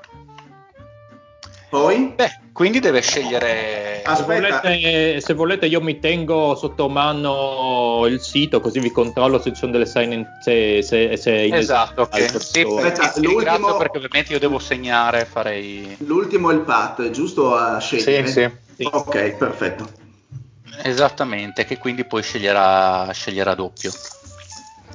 Molto Vado? bene. Lore, prego. Allora, io vado con un ruolo su cui ho trovato meno giocatori di tutti e onestamente forse è uno dei giocatori più tal- talentuosi in generale dell'otto che ho trovato, che è il ruolo di centro. E quindi mi, mi- mi gioco subito la carta, la carta così del grande pivot e chiamo Shaquille O'Neal. Sarebbe stata anche la Gradato- mia prima scelta. eh, gradato Eh, comunque- anche la mia, grazie. bene. Tra, tra- tra l'altro, tutti, se ve li siete segnali, ricordate anche le trade che sono state fatte dai giocatori. Sì, che sì. fa- è bello per tutti ricordarlo. Allora, la, la prima che ricordiamo ehm, non è stato tradato da Orlando a Los Angeles perché firmò da free agent. La Esatto. prima è quella che lo portò da Los Angeles a Miami in cambio di Caron Butler, Brian Grant, Lamar Odom e prime varie. La seconda è quello che lo portò da Miami a Phoenix per Marcus Banks e Sean Marion. Poi ce n'è una così interlocutoria tra Phoenix e Cleveland per Ben Wallace, Sasha Pavlovic e poi Cleveland eh, di nuovo a Phoenix, eccetera, eccetera, i vari ritorni. Comunque diciamo che quelle due grandi sono mm, Los Angeles Miami e Miami Phoenix. Ok. Molto bene. E perfetto. ho una, do- ho una domanda, Monra, scusa. Prego. Il, ehm, il ruolo che noi stabiliamo adesso è, è modificabile poi eventualmente alla fine o è fisso È lì? modificabile, è modificabile. Perfetto. Benissimo. Ok, Come, come sempre, come sempre, Perfetto. qui, a seconda di quello che vi arriva in faccia potete aver bisogno di modificare in corsa la strategia. benissimo. Allora vado io e eh, scelgo Kevin Garnett. Eh, bello, bello, bello. Eh, Eh, beh. E se- Allora, Garnett ovviamente eh, la trade nel 2007 che eh, lo ha portato da, da Minneapolis a Boston Ehm, e la seconda trade è quella discus- molto discussa che nel 2013 lo portò insieme a Paul Pierce, Terry e qualche altro stronzo a, a- a a Brooklyn in cambio di, di, null- di 8.000 scelte che insomma conosciamo, conosciamo il giro. Quindi Kevin Garnett. Eccellente, eccellente, devo dire. Dile. Allora, come disse prima Lorenzo, la- il, ruolo un po' più difficile anche per me è stato quello del centro. Quindi ovviamente scartato il, eh, il diesel, eh, mi tocca andare con il Paul Bigolonzio Silas, che è stato, sul vecchio, che è stato tradato mh, ad Atlanta nel 69, poi nel 72 ehm, è andato ai Celtics, scusate, e poi a, a Denver. Ah no, Molto prima bene. ai Suns nel 69, nel 72 a Boston e nel 76 ai Nuggets. Mi, mi confermi che può essere considerato un vecchio cuore, quindi? Il vecchio cuore di lui. C'è Sì. soltanto il Maravic più vecchio cuore di Giuro, la risata mi ha, finito. mandato, mi, mi ha mandato in crash l'audio. Sì, sì, sento, tra l'altro sento il solito fruscio del Mario, che Sì, però non- deve scegliere. Allora, io sperando che sia vero quello che ho scritto, e vado con Scotty Pippen. Eh, sì. Scottie Pippen, esatto, che dovrebbe essere stato tradato prima a Allora. Houston e poi a Portland e anche a Chicago mi sa che l'hanno tradato. Sì, Houston e Portland sicuramente.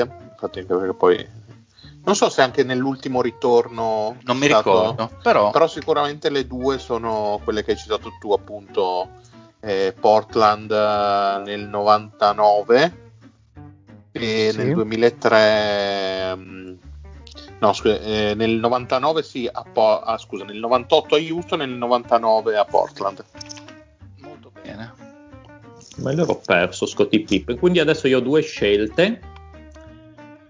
Allora, Esattamente. E tra l'altro E la seconda- prima è intoccabile, la- ovviamente. Esatto, esatto, quello che... ok, la prima è intoccabile e io un giocatore che è stato ca- scambiato da eh, Golden State dei tempi a Philadelphia nel 65 e poi da Philadelphia ai Lakers, Will Chamberlain. Mm. Mm, ma siamo sicuri? Eh Sì, sì, sì, sì, Sì, sì, sì. Ma io questa Io non l'avevo, l'avevo- vista, eh, non l'avevo vista, ma no, l'avevo, L'avevo segnato ma- anch'io. Mi ripetete E- i due, scusa, i due scambi, per favore? Nel 65 da Golden State a fila, metà stagione, e poi nel 68 da fila ai Lakers. Ok. Va Ma bene, se sì, tu, tu dile per esempio presa. che hai preso, che hai preso Silas prima, l'avevi Perché l'avrei preso? Perché io l'avrei preso Wilt, però boh, vabbè. Sì, ma poi per la gentaia è stato scambiato per Darrell Imhoff, che Imo ho scritto come in my opinion, Archie Clark e Jerry Ah. Chambers, Beh, per inteso. un pacchetto Mentre- extra lusso. Mentre invece la trade eh, ai Sixers eh, da Golden State non la sto trovando. Tu te la sei segnata per curiosità? Non so chi è partito, ma è quella di metà stagione. Sì, sì, però è metà stagione. Però non so chi era... avevano scambiato qui. Eh, non lo Ma so, magari, magari su, wiki, su wiki in inglese si trova. Sì, su wiki sa il cazzo lì. Vabbè, ma sì, Ah, eh, è trovato, ho trovato. Connie No, no. Bierking, Paul Newman, Lee Schaffer. Grande Ah, ok. Paul Newman. Paul Newman. Eh, il bello- ma- sì, ma scritto Neumann con la doppia N, tra l'altro, grandissimo. Vabbè, me lo sono proprio perso. Vabbè. Infatti È ero mio- stupito che fosse rimasto. No, infatti Boh, ma l'avevo l'avevo, l'avevo guardato, eh. segnato. Ma l'avevo guardato, strano, però vabbè. Fatte, quindi adesso è un'altra Il mio scelta e secondo questa in giro teoria. C'è Mhm. Chris Paul, Eh, bello. cambiato Eh. nel 2011, come ricordate, caprodò ai Clippers per uno scambio che coinvolse ehm, um, Aminu, Eric Gordon, Cayman e una prima. E poi fu scambiato di nuovo a Houston dai Clippers per Beverly, Decker, Arel e un- una serie di gente, tra cui il buon Lou Williams anche Mhm. e un'altra prima. Anche Oklahoma City venne scambiato, se non Sì, sì, sì, sì. Vabbè, per Westbrook, alla pari. Esatto. Cioè, vuoi alla pari il cazzo. Due, due prime, due swap, maledetti i gesuiti. Eh, Mario.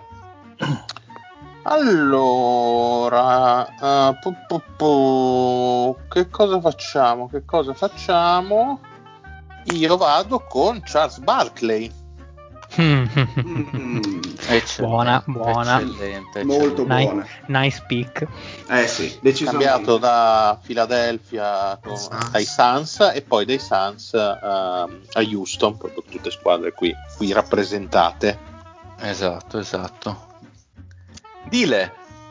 Eh, io vado con eh, il Giasone, il Giasone Kid. Ah, bella scelta anche Eh, questa. sì, allora nel 2001 ovviamente lo scambio ai Nets da- dai Phoenix, poi, vabbè, poi ovviamente quella da quella l'ha eh, portato- dei Suns eh, del 96, poi quella del eh, 2008 dove riapprodò a Dallas, eh, insomma Sì, sì, ampiamente facente parte della categoria, anzi anche tra- tra- tratti tre volte ci stava lui. Zio, Allora, vi ricordo che in teoria avete tutti quanti diritto adesso a utilizzare la carta scambio. Beh, no, eh, cioè, nel senso, io, io posso nel senso- utilizzarla anche il giro successivo per questo giro, per il secondo giro, giusto? Sì, Sì, Perfetto, sì, sì, benissimo, ovviamente, benissimo. ovviamente adesso in teoria potresti rubare, provare a rubare ai Chris Paul al Patrick, poi dopo avrai un limite andando indietro, come già detto.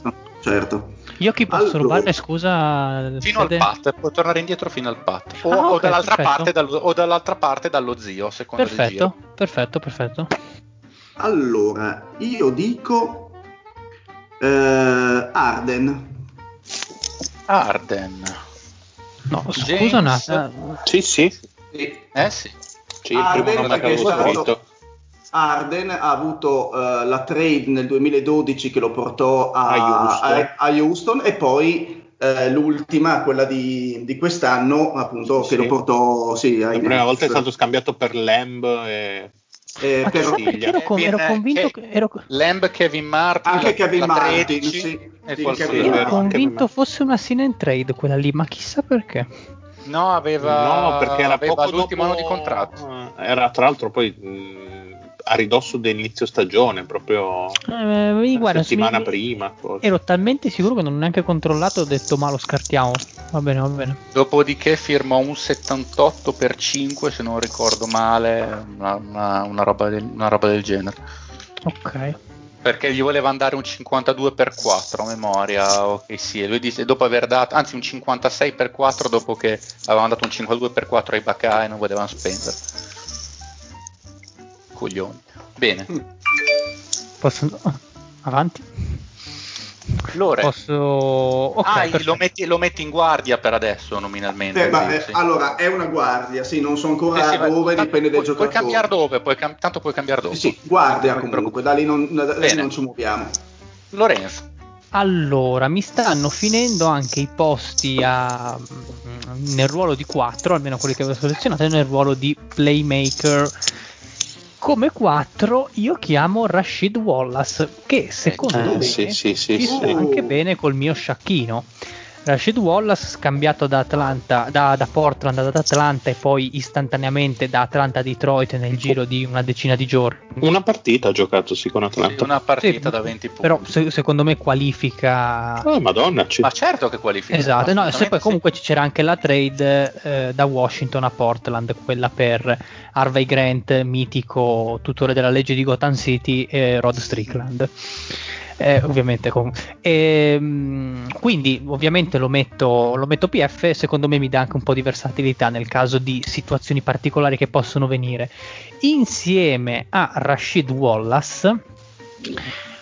Ehm, eh, io chiamo e lì faccio Ah. faccio la mossa la- chiamiamo la mossa Kansas City Lo cancello, lo cancello. eh. Faccio la mossa Kansas City chiamo Tracy McGrady Eccolo qua. Aia. che ruffiano. E qua che- si in che potrebbe ruolo? rischiare di vincere per adesso per adesso mi limito a metterlo SG in maniera puramente oggettiva, ovviamente. Certo. per adesso SG poi vediamo. Per adesso SG. È Ok. SG ma se prendo quello che voglio prendere in SF potremmo parlare anche di intercambiabilità Ah, ah, molto molto bene. Segnato il buon Tracy. Bene, e adesso ritocca allo zio. Sai che non so se usare la carta già. Sono un pochino indeciso. Eh, fammi dare un attimo un'occhiata ai giocatori Se vuoi ho. usare la carta, puoi andare indietro fino al dealer. Eh, eh, è proprio lì che vorrei andare, però... Quindi- Uh, Scusate. Nessuno è obbligato a usarlo, Esatto, ovviamente. tanto che- usare. Tanto che il- il- lo zio pensa, quindi lui può andare indietro di quattro posizioni, giusto? Eh, esatto. sì, sì, ri- ricapitagliele un po' per, per anche per chi ci Eh, ascolta Tracy magari più- McGrady, Rashid Certo. Wallace, James Harden o Jason Kidd. Esattamente. Ok. Ehm, Non ah, sei obbligato, ovviamente, neanche a usarla No, nel no. corso del gioco, se vuoi. Non, Sì, non so. obbligo di usarla. Solo che Ci sto cercando di, inca- di incastrare i giocatori e vedere se riesco a prendere qualcosa senza usarla, nel senso senza sprecarla ora. Ehm, dai, non la uso. Non Grazie, la uso. E, I appreciate. e ti dico Gary Payton. No, Mm. Ah, io, io- io qua, ah, scusate, io qua avevo controllato Peyton e non mi risultava. Risulta, risulta. Allora, è stato Risulta, sicuramente tradato nel 2003 per Ray Allen, a mia memoria. Non mi Aspetta. ricordo le trade prima, però se Te le dico io. segnato. poi, Di, comunque- di, di, Pat, che a memoria non me la Allora, ricordo. Un attimo che apro la pagina. Così. Allora, eh, da Seattle a Milwaukee per Ray Seattle, Allen, Kevin Milwaukee, Ah, Owens Atlanta Hawks anche. Atlanta Poi- Hawks. E poi, e poi da, di- da Los Angeles a Boston. Boston. Da Los Angeles a Boston e da Ok. Boston ad Atlanta. Non, chissà Quindi- perché, ma forse l'avevo escluso perché io prendo Mike sempre. Peyton. No, perché io prendo sempre Peyton in questi giochini, quindi ho detto ma Mi cambiamo hai un rotto il cazzo. No, io, io mi ricordavo solo mm, Miami, ma mi ricordavo che fosse andato in free agency, cioè avesse firmato un contratto con Miami, Ah, ma mi sono proprio dimenticato. Vabbè, pazienza. Vabbè, tanto tu il, eh, il play, il play god ce l'hai già. Esattamente. E tocca anche a te, Dile, tra l'altro. Eh, io vado col eh, Ray Allen. Con Ray Allen Allora, Ray prima Allen. trade Bucks ovviamente Seattle, seconda trade eh, eh, quella dei Seattle Boston Celtics. Indiscutibile. Perfetto, adesso tocca al Mario.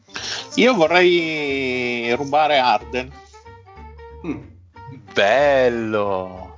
Ho un po' di Eh, però sono più di quattro scelte. Arden. Ah no, aspetta, Arden è andato troppo indietro. Fammi vedere. Ma 1, scusa, però 2, era 3, la seconda 4, 5. chiamata dello zio.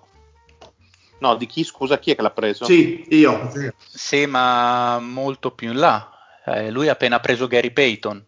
Quindi non gli Cioè, puoi ma scusa, prendere io non posso prendere il, gioco, il giro prima, la sua seconda scelta? Eh, ma il giro, prim- il giro prima è, è quella dello zio di due scelte fa.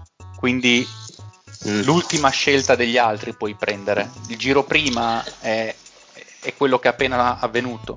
Cioè Gary Payton. Potresti prendere. Esatto. Allora, io prendo un eh, p- MVP della Lega e vado con Moses Malone. Mm. Mm, bello, bello, bello, era il mio secondo. Eccellente. Eccellente, eccellente. Infatti ancora lì il buon Moses, per il quale tra l'altro ma il, eh, la Morra ha anche una predilizione, ma questo non avrà alcuna influenza. No. Il fatto che abbia giocato per gli Anubi Rockets non ha assolutamente... Allora, io, Mario Moses Malone. Io Patrick, qua doppia scelta. scelgo, non mi interessa giocare la carta perché so chi scegliere. Quanta e, scumera. e, e vi bacchetto qua perché non avete scelto prima. Chiamo Allen Iverson, grande idolo, cazzo, idolo, idolo. Adesso mi aspetto la lotta fratricida tra, tra lo zio e il pat. Sei un Ormai lo vuole, stimolare a, a usare la carta trade, secondo me. Sì, sì, sì, sì, è evidente, evidente. E Cazzo, è dopo- che, è- è il problema è che io quegli spot sono, sono già occupato, o lo metto come centro, ma Se Vabbè, fossi uno vero lo faresti, zio.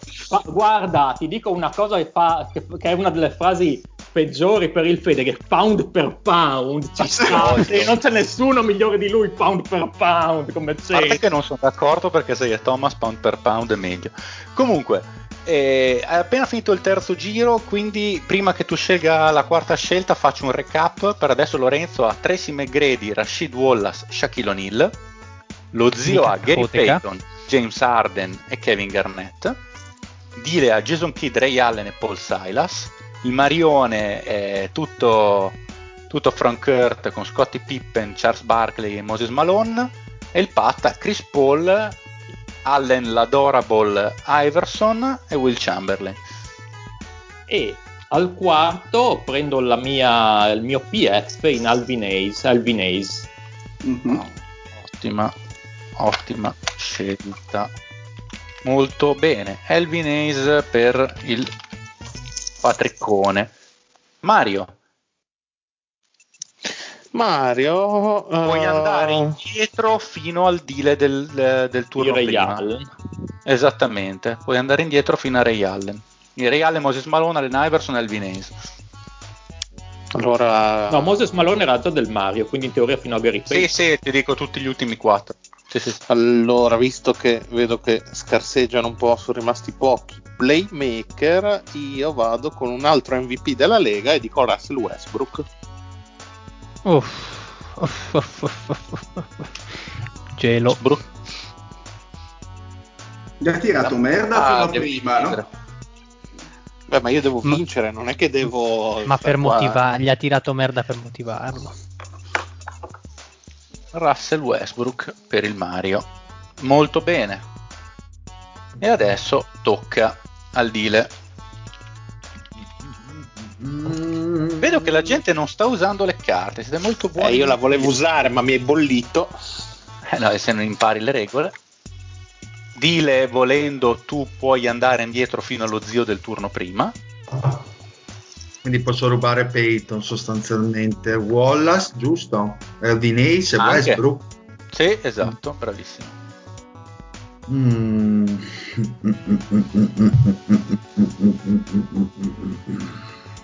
Ma provo a rubare il Vinis, dai. Uh, Provo a Eh, io mi, mi gioco la mia carta owner allora. bella. Molto bene. Dai, eh, se bello. no, se no, cazzo, nessuno le usa, almeno. Perfetto. Adesso io vi porrò una domanda e il primo che la indovina una turno inizia il, il Patrick perché è quello che si difende, il primo che ci piglia si prende il giocatore. E la mia domanda è qual è il team con più sconfitte in regular season della storia della NBA? La so. Golden State. No? Charlotte. No? Patrick? Eh, Detroit. No? Vancouver Grizzlies. No, il Grizzlies in generale eh, vale con eventuali denominazioni, no? Ehm, cazzo, non mi ricordo Cazzo, neanche le squadre. Do un, un Eh. piccolo, do un piccolo, do un piccolo aiuto se sbagliate questo turno. Dico. mm, Cazzo, è difficile. Dico i Cleveland. No, neanche loro, incredibilmente. Per Cazzo, inciso, ero- i Golden State Warriors state Ora, nominati ero sono veramente secondi. sicuro io dei Grizzlies, cazzo. Scusami, mi sono perso la domanda. La squadra con più sconfitte totali in regular season della storia dell'NBA. Ok. Minnesota Timberwolves. Vado Ci ho io. pensato- sono Sì. giovani i team. Vado io e ti dico. O, o vuoi dar l'aiuto? No, beh, facciamo No, senza aiuto. me. Dai, detto i no, team. no, è- Tu. hai detto Minnesota, dile. Sì, ah, ok, non era giusto. Io dico, dico i Clippers.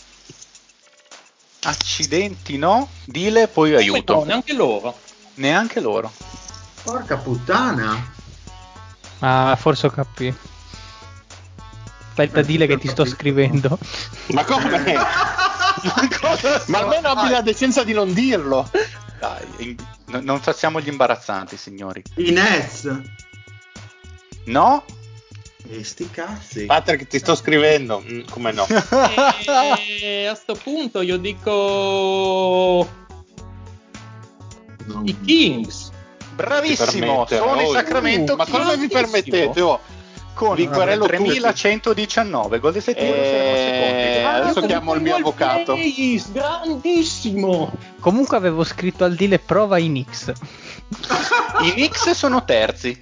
Eh, lo sapevo che era l'intorno. Avrei Adesso mando, aspettate che mando un vocale al mio avvocato. Eh, ciao Giulio, se Eccoci. puoi per favore querelare la trasmissione The Homies per le infamanti accuse verso i Kings, grazie. Sì, Ma io sono, morto, io. sono morto, ade- adesso io sono morto, posso scegliere. No, no, tu scegli. Non sei riuscito a prendere il giocatore. Ok, ottimo. Marion? ce Non l'avevo neanche cagato, ca- Ce l'avevo cagato di pezza. Allora, so neanche chi sia. scelta. Allora, Sean Marion è stato mh, acquisito dai Miami Heat, dai Suns e poi è stato acquisito dai Dallas, eh, appunto, da, eh, dai Toronto? Mi sono un po' perso con... Beh, eh, tradato anche a Miami, peraltro, Sean Sì, Marion, sì, quindi, sì, sì, ci sta ampiamente. quindi, sere- quindi ci sta ampiamente, appunto. Siamo Quindi. Sean Marion per il Dile e adesso tocca all'Ore che può tornare indietro nuovamente fino al Patrick, quindi può prendere... Ricordami chi posso prendere così per completezza. Allora, me lo- aspetta, mi sto saltando lo zio, perdonatemi. Sto, Ah, mi sono, Vabbè, mi ma sono confuso io. Sì, non ha importanza per quello Esatto. l'ho saltato. Scusami, zio. Esatto, e, tu invece pu- e tu invece puoi prendere quindi lo Sean Marion, eh, Westbrook, Alvin Hayes e poi andare indietro addirittura fino a Lorenzo e fottergli la terza scelta. Che è Tracy McGrady. Sì, n- non lo faresti Ok. mai sicuramente. No, Ah, in realtà, sia, in realtà sia, sia Tracy McGrady che Marion erano nella mia lista. Però eh, ho i due ruoli occupati, impegnati, quindi non, non li scambierò, gli altri non mi interessano. E quindi vado sul ruolo di centro. Mhm. Qui ho due nomi, eh, sinceramente non so non so quale scegliere, ti dico la verità. Ma tanto scegli Eh, quello sbagliato, vai tranquillo. Sì, no, perché sto pensando a quale può eh, piacere di più al Fede in realtà, e quindi... È giusto. Beh, secondo Perché- me uno ha giocato nella sua squadra so- e non gli piace no, tanto. Io, so- io sono certo che sceglierò quello che gli piace di meno dei due, però Mm. è quello che piace di più a me, quindi dico Ti Alonso sto Morning. scrivendo, zio. Bello, bello, bello. Alonso Morning. eh, No, che io credevo stato- stessi per dire un altro. E anche io credevo avrebbe detto un altro. In realtà, visto che tutti quanti abbiamo scelto il centro, posso dire che ero indeciso con Artis Gilmore. Quello era il mio secondo nome. credevo Eh, pensavo Dwight Howard. Anch'io, il Anch'io. dottore, anch'io il dottore. Anch'io pensavo Eh, dottore. cioè. White Howard.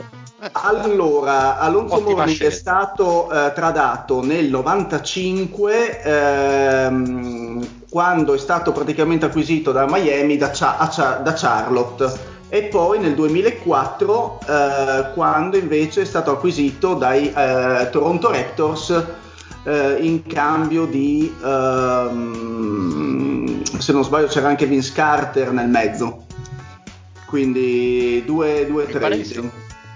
Sì, sì, c'era Vince Carter e tre prime scelte, tipo, poi Mm. Sì. in mezzo, una roba del genere. O due prime, roba del E genere. comunque come centro difensivo ci sta, ci sta Certo. vicino a Kevin Garnett. Lore con la doppia scelta ed eventualmente possibilità di tradare, eccetera, eccetera. Mm, Non mi avvalgo della facoltà di, di Di giocare la carta. Esatto. Io ho un quintetto che secondo me in difesa regge tantissimo e quindi gli voglio aggiungere un po' di pepe, un po' di spicy, un po' di talento offensivo, un po' di Julius scoring, Randall. Un po' di, sco- un po' di scoring puro, purissimo. Hobby. Sento Carmelo. Eh, lo sentivo anch'io, eh. Allora, io avevo Carmelo, poi ho detto, ma perché devo prendere Carmelo quando posso avere la sua versione potenziata? Oh no, King, quello che è il re, che è il re, Bernard King. quella, Ah, quella mezza calzetta. Ma Ma come mezza calzetta Bernard King? Eh, Mamma mia, mezza il calzetta. mezzo di Maravic sto qua. è la fine del basket. Pesa le tue parole, bestia. Eh, quindi scambiata dai Jets ai Warriors per non so cosa perché Wikipedia non me lo dice e dai Warriors ai Knicks per eh, Michael Ray Richardson, Sugar Ray eccetera eccetera comunque per aggiungere un po' la wild card quel giocatore un po' impazzito genio di sregolatezza attacco totale scoring purissimo un, un almanacco di movimenti offensivi quindi Bernard King mi manca a chiudere la rotazione il playmaker Purtroppo in questo caso mi devo un po' arrabattare, come si dice dalle mie parti, perché sono andati via tutti i nomi grossi, quindi il Beh, Chris c'è un MVP delle finali. c'è eh. un MVP delle finali che è probabilmente la mia scelta, quindi io chiamo Chauncey Billups Eh, proprio a lui. chiudere- a chiudere la rotazione. Molto bene, piace. Beh, piace. poteva andare peggio, eh, voglio dire, sì. No, Sembra no. lo schizzinoso. Sì, sì, no, vabbè, bisogna sempre puntare al top. Bel nome, bel nome Billups. Giusto. E allora, chiuso il quintetto del Lorenzo, e adesso tocca allo zio. Allora, visto che difensivamente è un quintetto secondo me di altissimo livello, aggiungo un ulteriore buon difensore e come ala piccola ci Eccolo metto Jimmy Butler. Bello Jimmy. Se mi Bene, fosse bene. stato bollito il King, anch'io avevo Jimmy in canna. No, beh, col cazzo. Eh. zio, te lo dico subito, eh. È un'ora che volevo chiamarlo. Adesso col, col cazzo che non la gioco sta carta. Vai zio, vai dile, scusa. Dile per l'ultima scelta. E anche eh, tu non puoi giocare la carta, sei l'unico che l'ha No. fatto. Ma sei stato bravo a farlo. Eh, non so, uno si è lanciato a morracqua. Infatti. Eh, ma infatti, ma qua ci sono dei pavidi che potrebbero essere puniti per la loro pavidità. No, io Sono un po' volevo, bene o indeciso male. tra due figure. Mm. Sono indec- indeciso tra due figure. Non so chi mi può ficcare di più tra i due. Ti manca come ruolo che croce Eh, alla ma- piccola barra alla forte, sì, sì. avendo Sean Marion. Eh sì, l'ala piccola. Anch'io volevo andare un po' sullo scoring. Carmelo, dai. Puzza di Carmelo.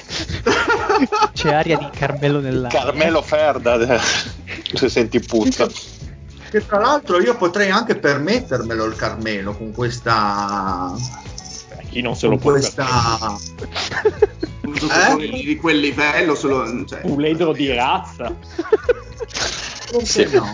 Cosa hai detto? Pato? Eh, puledro ha detto puledro, puledro. Ah, scusa, pensa. Poi ci chiedono questa la editi tu. Twitch.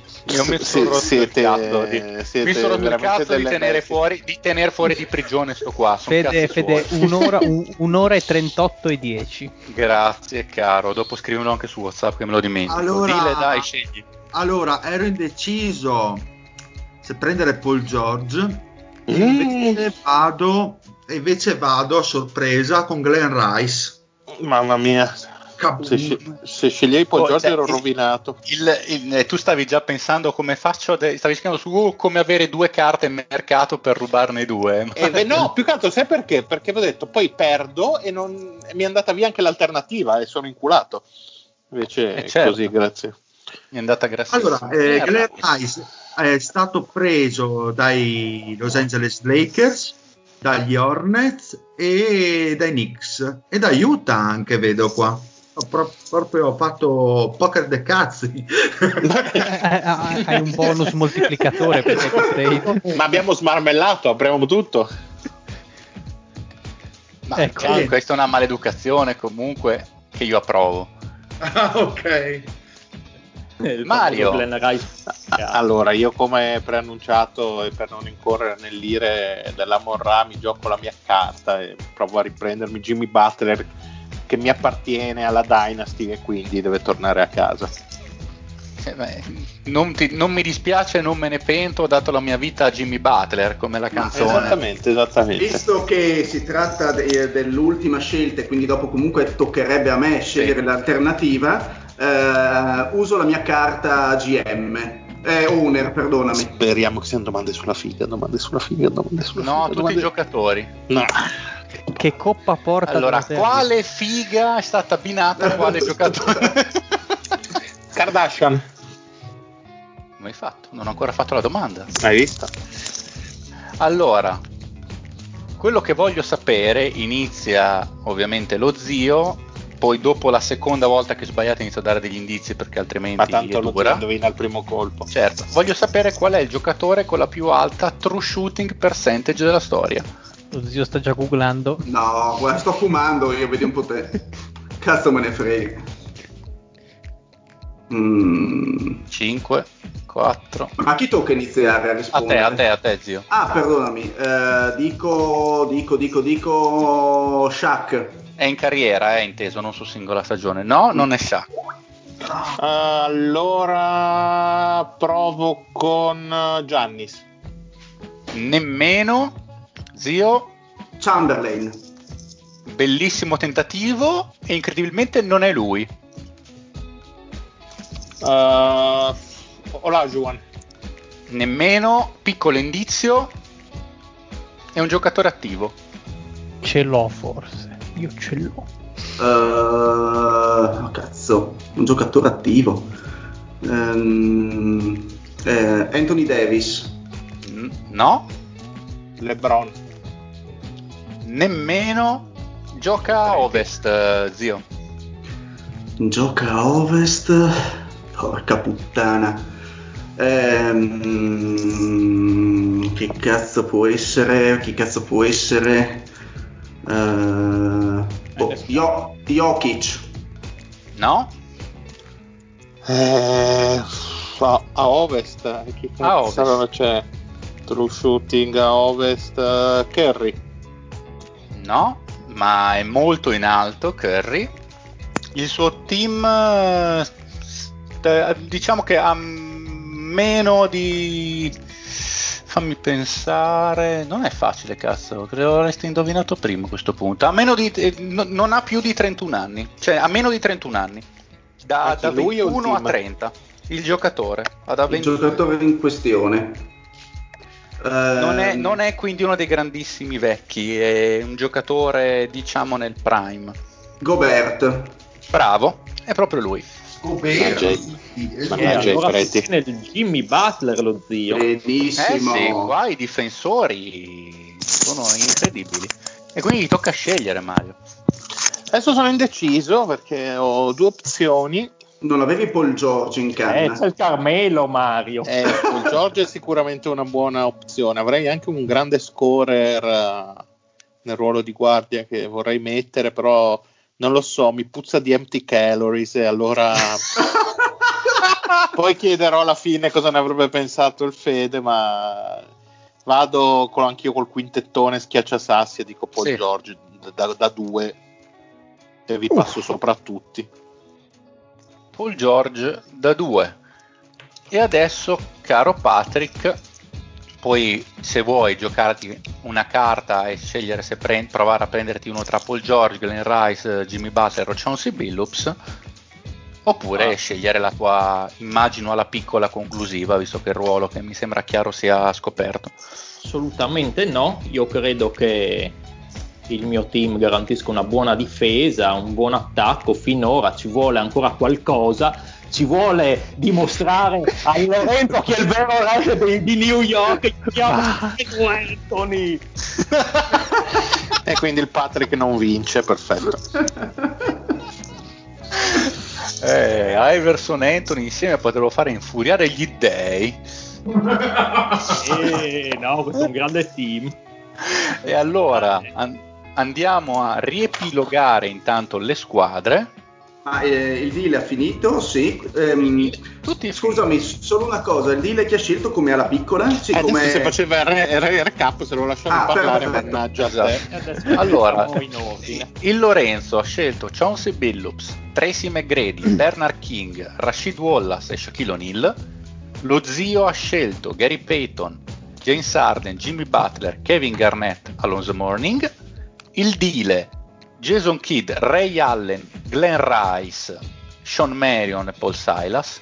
Il Mario ha scelto Westbrook, Paul George, Scottie Pippen, Charles Barkley, Moses Malone e il Pat, Chris Paul, Allen Iverson, Carmelo Anthony, Alvin Hayes e Will Chamberlain.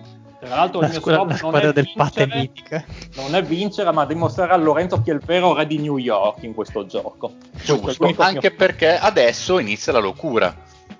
Eh, Eh, sì. Adesso mi scambiano Carmelo con Bernard King. No, io, io voglio, pensato, eh, ci ho io voglio fare, io voglio fare un, eh, un proclama. Lasciate la squadra del Pat intatta così perché Carmelo e Averson insieme. è, devasta- è devastante. Guardate, facciamo così. Vi concedo a ognuno di voi di scegliere se scambiare. Quindi partiamo Ah. nel senso che adesso passerò ad parla? ognuno di voi e mi dirai se, se vuoi scambiare il giocatore di qualcuno con quello di qualcun altro, tra loro due, tu non sei implicato. Posso solo richiederti il quintetto dello zio che non sono riuscito a scriverlo, sei andato Certo. troppo veloce. Gary Payton, James Harden, Jimmy Butler, Kevin Garnett, Alonzo Morning.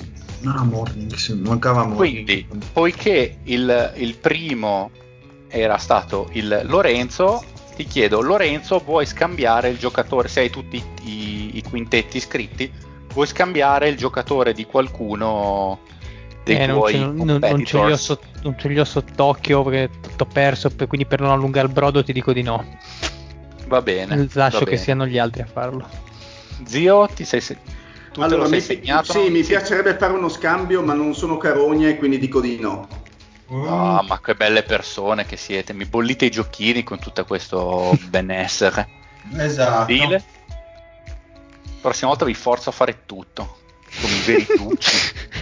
Allora, io con chi, eh, con chi potrei tradare fare? No, no, no- non la tua squadra. Tu puoi scegliere di scambiare un giocatore di un ruolo di uno dei tuoi colleghi con un giocatore nello stesso ruolo di un'altra squadra dei tuoi colleghi. Non sei implicato tu. Forzi gli altri a scambiare. Eh, io potrei fare una, una grande magata. Però aspetta, domanda: Vai. le prime scelte sono ancora Sono intoccabili? intoccabili. Gli unici Intoccabili. intoccabili sono le prime scelte. Che se volete vi no, ripeto. ma come? Ah, ecco, ripetici le prime Mi hai rovinato tutto, stavo per fare una mossa incredibile. L'avevo detto, eh. L'avevo detto, l'avevo detto. Allora, la prima del Lorenzo è Shaquille O'Neal. Esatto. La prima mia è, Alonso, è Kevin Garnett. Kevin Garnett. Poi La per il prima- deal deal è Paul Silas. Per il Esatto. Mario è eh, Pippen e per E il io? Pat è Chamberlain. eh, Chamberlain, esatto. Esatto. Allora, secondo me, Se non ce li hai giù a memoria ti do una mano io. Secondo me qua c'è un vizio di forma. Io vedo due feticci che sono nelle squadre sbagliate. Dentro. Io Oddio. vedo un Iverson è una squadra sbagliata e un Peyton che è una squadra sbagliata. Un attimo, però, io Iverson ce l'ho nel ruolo da due. Nel ruolo di guardia. Perché c'ha Chris Paul in play. Ah, male cazzo, mi vuoi dire così, eh? E Però il pazzo subito allora, ha trovato il killo per salvare le chiappe. Maledetto, Lo maledetto. zio ha Arden nel ruolo di guardia. Esatto. Quindi se vuoi restituirgli Iverson puoi darmi Arden. Ah, quindi ti rifiuti Iverson per, per- per un barbuto uomo qualunque? Ah no, questa al deal, io la mia scelta sono felice. Mia squadra. E allora potrei fare un altro grande smacco Vai. a Lorenzo per dargli Anthony al posto di Bernardo. No. Se Fai lo come confermi io lo scambio. Eh sì, dai, vai. Quindi Carmelo per Bernard King. Esatto, esatto. Oh Quindi no, Lorenzo non potrò Carmelo. dimostrare chi è il vero re di New York. Mi hai rovinato deal. Adesso devo fare per perdere. Mario, vuoi fare qualche Beh, scambio? Assolutamente sì. E, mm, uno, giusto? Hai detto sì. Uno, uno, uno. Ehm, allora, io siccome ci tengo ai buoni rapporti nella dirigenza di Phoenix e voglio aiutare il mio amico Dile Grande. e, E bollire così qualcuno, quindi. vorrei- voglio bollire Lorenzo che aveva una bella squadra e cambio Ray Allen con Tracy McGrady Mamma mia. Cioè, io avevo una squadra bellissima, sta diventando una- un ricettacolo di... Ma Vabbè. Ray Allen ho. Beh, Allen, dai, non è male. Silenzio, silenzio. certo McGrady è un po' il jolly ecco diciamo che È l'amore del dio. È come, è come la donna che fa la double penetration, vale il doppio. Zio, puoi risollevare le mie sorti, eh? No, No, io tocca al già... Pat. Esatto, Lui ha già, passato. ha già passato, passato. per- non ha scritto niente, quindi non aveva voglia. No, Patrick, in realtà avevo uno scambio che riguardava il Dile e il, il Mario, ma non, No. non ho osato. stai buono stai. Pat, E qui io vedo uno zio ben messo e un Mario ben messo, quindi... ma cosa stai dicendo ma hai letto male Qui eh, però non riesco a bollire, devo decidere chi dei due bollire in verità. ma ti ho detto che ti trovo molto bello ultimamente È una scelta difficile perché sono belle squadre, non so quale potrebbe essere più tosta. Beh, il- Io lo, dico- lo- lo zio è stato bravo, quindi non si meriterebbe la bollitura. senti ma tu non, non avevi niente da fare stasera non c'era No, una... io, io sto cercando vendetta perché non sono... c'era la, la flaminoense da guardare. No, no, è finito il campionato Io brasiliano. dico ci che sono- do eh, scambio Glenn Rice con Jimmy Butler. Quindi Buono. Dile e zio. Mhm. Molto bene, allora il Glen Rice dalla squadra del Dile finisce in quella dello zio Mhm. Ok. e invece ovviamente il contrario succede. Fai il quindi, dopo, dopo- dopo questa sciagura subito. di turno. Immediatamente. Allora, nuove Dacci squadre. vostra. Lorenzo, Chauncey Billups, Ray Allen, Carmelo Anthony, No. Rashid Wallace, Shaquille O'Neal. re di New York. Guarda, io, io spero che la Morra mi faccia vincere lo stesso, ve lo metto Po- nel culo a tutti. Posso dire che secondo me la squadra del Lorenzo è un po' overlooked adesso. Eh, ma però cercano di stay aggressive. Eh sì, direi di sono, sono- sono leggermente sotto il par. dopo Però anche un po', ah, secondo me anche un po' overrated, eh? Ah, esatto. Allora, squadra dello zio, Gary Payton, James Harden, Glenn Rice, Kevin Garnett, Alonzo Morning. Squadra del Dile, Jason Kidd, Tracy McGrady, Jimmy Butler, Sean Marion e Paul Silas. Mario a Westbrook, Paul George, Scottie Pippen, Charles Barkley Moses Malone. E il Patrick a Chris Paul, Allen Iverson, Bernard King, Alvinese e Will Chamberlain. Bene, adesso il Lamorra si ritira per deliberare e vi invito a parlare di quel cazzo che volete per Ah, qualche O, co- o commentiamo, o commentiamo i nostri. Commentate le vostre cose, bravo. commentiamo Commentate le vostre scelte. Bravo, vai- io mi stacco un attimo. Eh, devo difendere il mio quintetto. Eh, ok. ovvio. Allora, diciamo che io ho una base di partenza sotto canestro abbastanza solida, perché secondo me Shaq e Rashid sono un, eh, un- un asse 4-5 molto complementare, perché Shaq ha una grandissima dimensione interna e Rashid gli può ruotare intorno, un po' come fanno i pescetti intorno alla balena, perché Rashid mi apre il campo, mi permette di avere delle soluzioni anche a livello di passaggio veramente notevoli e Shaq stupra le aree avversarie. Difensivamente, secondo me, non dovrei avere problemi. Quindi, questi due mi piacciono molto come scelte. E mm, ho preso Billups perché era l'ultimo che passava al convento. Però sono abbastanza contento. Sono, sono- sono contento della mia scelta perché, comunque, in mezzo a tutto quel talento che avevo in origine, quindi giocatori che magari avevano bisogno di tanta palla in mano, era una scelta mm, generale in campo che poteva un attimo gestirmi la, la situazione, no? con anche una certa pericolosità. In questo caso, con- prendendo, perdendo T-Mac e aggiungendo Allen, ho sicuramente molta più spaziatura e Allen con O'Neill e Wallace ci potrebbe anche stare. Perdo sicuramente dal punto di vista difensivo, ma non troppo se consideriamo forse il primo Allen, quello di Seattle e di Milwaukee. E con Carmelo ho sì sempre la wild card, ho sì sempre l'attaccante notevole se consideriamo il Carmelo di Denver, quindi quello che mi sa creare dal palleggio di situazioni offensive particolari, leggermente mh, più basso rispetto al, eh, al re, al Bernard King, però comunque è sempre un giocatore che corrisponde a, a quell'archetipo che volevo nello spot di 3 quindi direi che ho perso forse un pochino di difesa, ho guadagnato un pochino più in tiro, diciamola così, e bene o male lottiamo, lottiamo per qualcosa di importante, dai.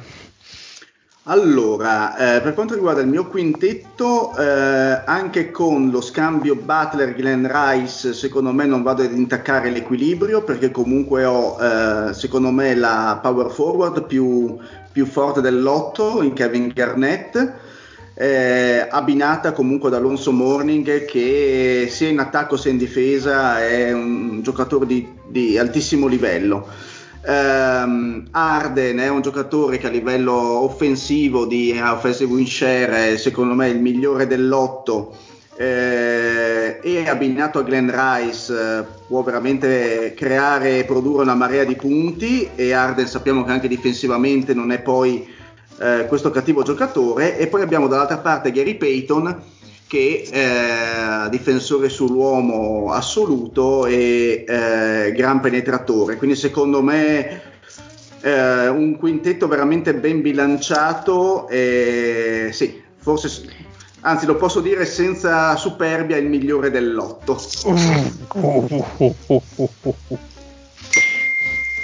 Ma Oggi- mm, sono stato mm, preso di mira dai miei colleghi, giustamente, ho cercato prevalentemente di farmi dei favori, sono molto contento, ero contento anche prima della mia Beh, squadra. o sei stato preso di mira o ti hanno fatto dei favori per dire. È stato preso di mira con dei favori. Esatto, bravo zio, mi piace come definizione, direi che difensivamente siamo al top di gamma, perché tra Silas, Kid, eh, Marion e... Butler e McGrady. Eh, direi che siamo veramente al top.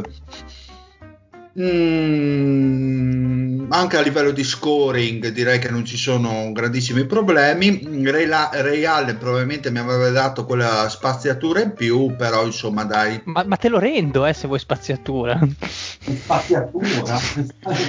Eh, però non mi lamento, dai, ringrazio i miei colleghi per il favore, insomma vedo il mio quintetto ben puntato. Ah, Per quanto riguarda me, io ho scelto Chamberlain come prima perché ovviamente caga in testa tutti gli altri centri, tranne forse Shaquille O'Neal del Lorenzo, giocatore d'attacco, di difesa, passaggi, da un po' tutto, quindi era impossibile non prenderlo come prima. Abbinato a Chris Paul, che è un giocatore ambivalente, su tutte e due le parti del campo si sa far valere, giocatore d'ordine. ci ho messo Elvin Hayes, che era anche lui a sua volta un bel difensore e che in questo quintetto può concentrarsi sulla parte difensiva, oltre al fatto che comunque Chris Paul sa mettere eh, in movimento i, i, può mettere in movimento un Chamberlain ancora meglio dei tempi in cui giocava anche Elvin Hayes. Detto questo, difensivamente questi tre sono molto buoni, tanto che Chris Paul può andare a prendere la miglior guardia avversaria, lasciando Allen Iverson il compito di rompere le linee di passaggio e, e, creare punti nell'uno contro uno se dovesse servire. Stessa cosa Bernard King dal punto di vista offensivo, in una partita che magari eh, sono difensivamente più tecniche più tirate, questi due, Iverson e Bernard King, rispetto magari agli altri tre, possono prendere la palla in mano e provare a creare dal palleggio e portare un po' di, di scompiglio nelle difese avversarie. Allora, chiudo io e, e, dico che ho usato la tattica appunto del super tank, cioè inteso come carro armato, tutti i giocatori eh, molto forti fisicamente, noi il nostro piano di battaglia è chiaro, lanciamo la palla in aria e prendiamo a culate chiunque e, e facciamo una gran confusione. Eh, penso che comunque sia molto, allora, molto compatto come quintetto, nel senso che comunque si anche fa fatica anche a trovare chi possa essere eh, il, diciamo così, il go-to guy eh, definitivo perché tutti bene o male possono essere la prima come la seconda o la terza opzione offensiva. E penso che anche noi difensivamente possiamo dire la nostra e molto e secondo me in aria non abbiamo paura di nessuno anche perché comunque la coppiata Barclay Moses Malone veramente sposta le montagne e, e dietro avere insomma George e Pippen che possono eh, difendere anche quattro ruoli a testa, direi che è un bel lusso. Speriamo che Westbrook eh, prenda le pastiglie e, e, per il resto diciamo che magari non saremo i più belli da vedere, questo sicuramente no, ma penso di avere una squadra tremendamente efficace che può triturarvi tutti. Tranne Carmelo, che è il vero re di New York. No, vabbè, il vero re di New York eh, fa, fa storia a sé, ovviamente. Molto bene, bene. Fede, ci... Amorà, scusami, perdonami. Beh, non sì, so chi sia Fede. questo Fede, ma è un nome da mortale che fa veramente schifo e puzza anche Però un po'. Però è un bel nome, eh? Bah, sì, stai cercando di influenzare la Monra. No, no, assolutamente. Molto... Vuole tutto il pacchetto? Comunque il biglietto è pluritimbrato. A Moraio le posso sacrificare due salami alla sua, alla sua attenzione. Nell'aceto? Anche nell'aceto, come li desidera? Allora, ho guardato e riguardato i quintetti ed è qualcosa di difficilissimo e quasi mi sono pentito di aver fatto la regolina dello scambio finale perché mi ha reso i giochi solo più difficili perché le squadre sono tutte davvero vicine ma da paura. Ho scambiato le prime tre posizioni nel particolare almeno quattro volte mentre voi parlavate. Allora, come ultimo devo dire con uh, mia terribile, con mio terribile dolore perché tecnicamente è il quintetto che a me piace di più e vorrei più vedere in campo, però credo di essere costretto a metterlo seppur di poco per ora in ultima posizione, è quello del Dile. Per via di soprattutto di Paul, Paul Silas, Silas rispetto agli altri centri, che gli altri sono dei mostri incredibili. Paul Silas era un gran difensore, però ovviamente molto più, più limitato. Il, diciamo, il, il centro eh, immediatamente dopo sarebbe Alonso Morning in classifica, che è un bel po' più forte e questo nonostante il Dile ha secondo me il quintetto nelle prime quattro posizioni più polivalente, più polivalente di tutti. Si può dire anche che manchi un pochettino di, di shooting perché comunque non c'è nessun uh, super tiratore, tutta gente che la sa mettere, ma il Jason Kidd del Prime chiaramente come tiratore era quello che ben sappiamo, è diventato un tiratore a Dallas molti anni dopo, che però ovviamente non era certamente ai livelli di, di New Jersey Megredi discreto tiratore da 3 però un pochettino tiratore di striscia, Jimmy Butler mi sa che è il miglior tiratore, Sean Marion tiratore da 30-34% di carriere, Paul Silas abbiamo già detto. E, però bellissimo quintetto difensivamente paurosa, quindi davvero un ottimo quintetto. Curiosità, se fosse mm. rimasto il quintetto del Dile come l'aveva progettato il Dile, quindi con Glenn Rice e Ray Allen se non sbaglio, eh, guadagnava punti o restava più o meno lì o perdeva no, punti? No, and- sarebbe andato secondo me lievemente sotto perché Ray Allen in un contesto del genere ti può dare una mano, però Ray Allen più Glenn Rice lievemente sovrapponibili e perdeva abbastanza difesa. Ok, sì, sono d'accordo. Quindi secondo me ci ha guadagnato nel, nello scambio. Sì. Infatti per, anche per quello ho detto che mi sono pesato i piedi da solo con questa... Eh, la Monra è superiore a qualunque cosa, ma a volte... Nemmeno a se stesso. Nemmeno esatto, e fa le regole, sottostà alle regole stesse che ha creato, come un vero dio regolatore.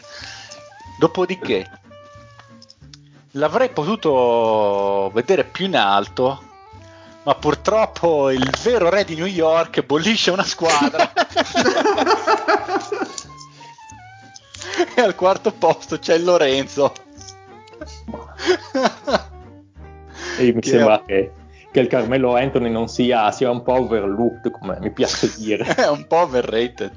Eh, secondo me era più forte il Bernard Kirk del Prime e in, uh, in, questa squadra invece un Tracy con un Chauncey Billups che è un bel tiratore, Rashid che il tiro ce l'ha, eh, il McGrady del Prime. Comunque Ray Allen non, non, fa perdere molto perché comunque in un contesto di altissimo talento sicuramente non è lo scorer che è McGrady, però fa alcune cose che sono più utili in un contesto di questo tipo, quindi ci ha perso poco, però Carmelo su Bernard, eh, io sono abbastanza un, un grande stimatore del, del, miglior Bernard King, credo fosse un, un giocatore che ci poteva stare, stare, di più, giocatore che pur essendo un gran giocatore di one on one era credo influenzava un po' di meno lo stile di gioco del, della squadra.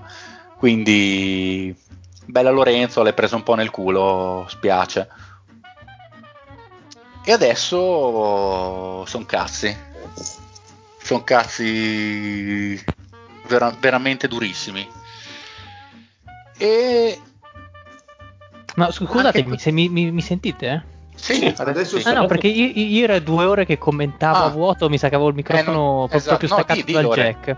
No, no, no, no cioè, mi, mi, va benissimo, me lo aspettavo assolutamente questo, questo, crollo vertiginoso che ho avuto dopo il turno finale, quindi assolutamente, mh, mm, sono assolutamente d'accordo con la posizione. Mi, Avevi il King uh, Bernardo, invece sei trovato... Il, il Paguro il, Bernardo. Il, il Carmelo Fasullo d'Inghilterra. no, no, va benissimo, ci mancherebbe. Ora al terzo posto un altro che è stato, a mio avviso, un po' bollito dalle ultime mosse. Che eh, anche se pochissimo, perché ripeto, scambiato quattro volte le, posizioni, le prime tre posizioni, mi do costretto a metterci lo zio, che aveva Ma un come? ottimo aveva un eccellente Jimmy Butler che gli grande ti ho bollito zio che gusto! Che devo dire che con Jimmy Butler probabilmente che gli dava quel mix di difesa fantastico con Arden più Glenn Rice invece pur avendo tre super super difensori Morning, Garnett e Gary Payton che ovviamente in contesti di basket normale coprono tutti i buchi di questo mondo secondo me ci ha un po' perso, mentre con Butler lì sarebbe stato fuori dalla grazia del Signore, senza quella trade probabilmente l'avrei messo al numero uno. Perché il quartetto di diciamo, Arden, Garnett scusami, e Morning Rice perde, fa perdere così tanto, nonostante comunque no, no, altri fa, difensori. No, no, no, non fa perdere così tanto. Quel tanto che basta perché siete praticamente la pari 1, 2, 3.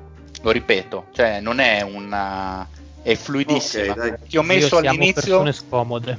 Tecnicamente la prima squadra che ho messo al numero uno era la tua e poi dopo ho dovuto riguardare veramente ruolo per ruolo.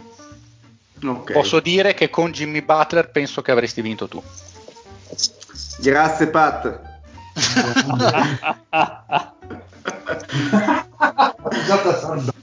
che E quindi- sono. e quindi lo scontro è tra il Patrick e il Mario.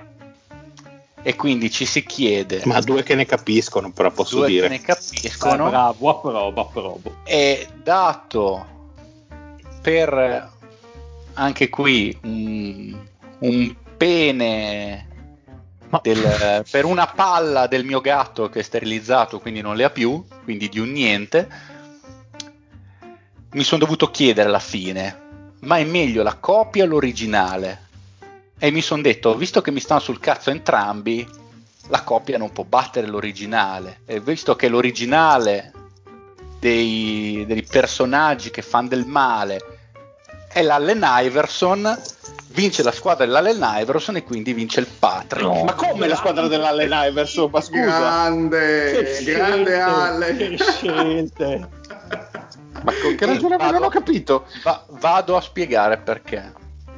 Perché l'originale è l'Iverson, ovviamente, di quelli che tirano di merda dal campo. Il Westbrook è un Iverson 2.0, lievemente più forte di Allen Iverson.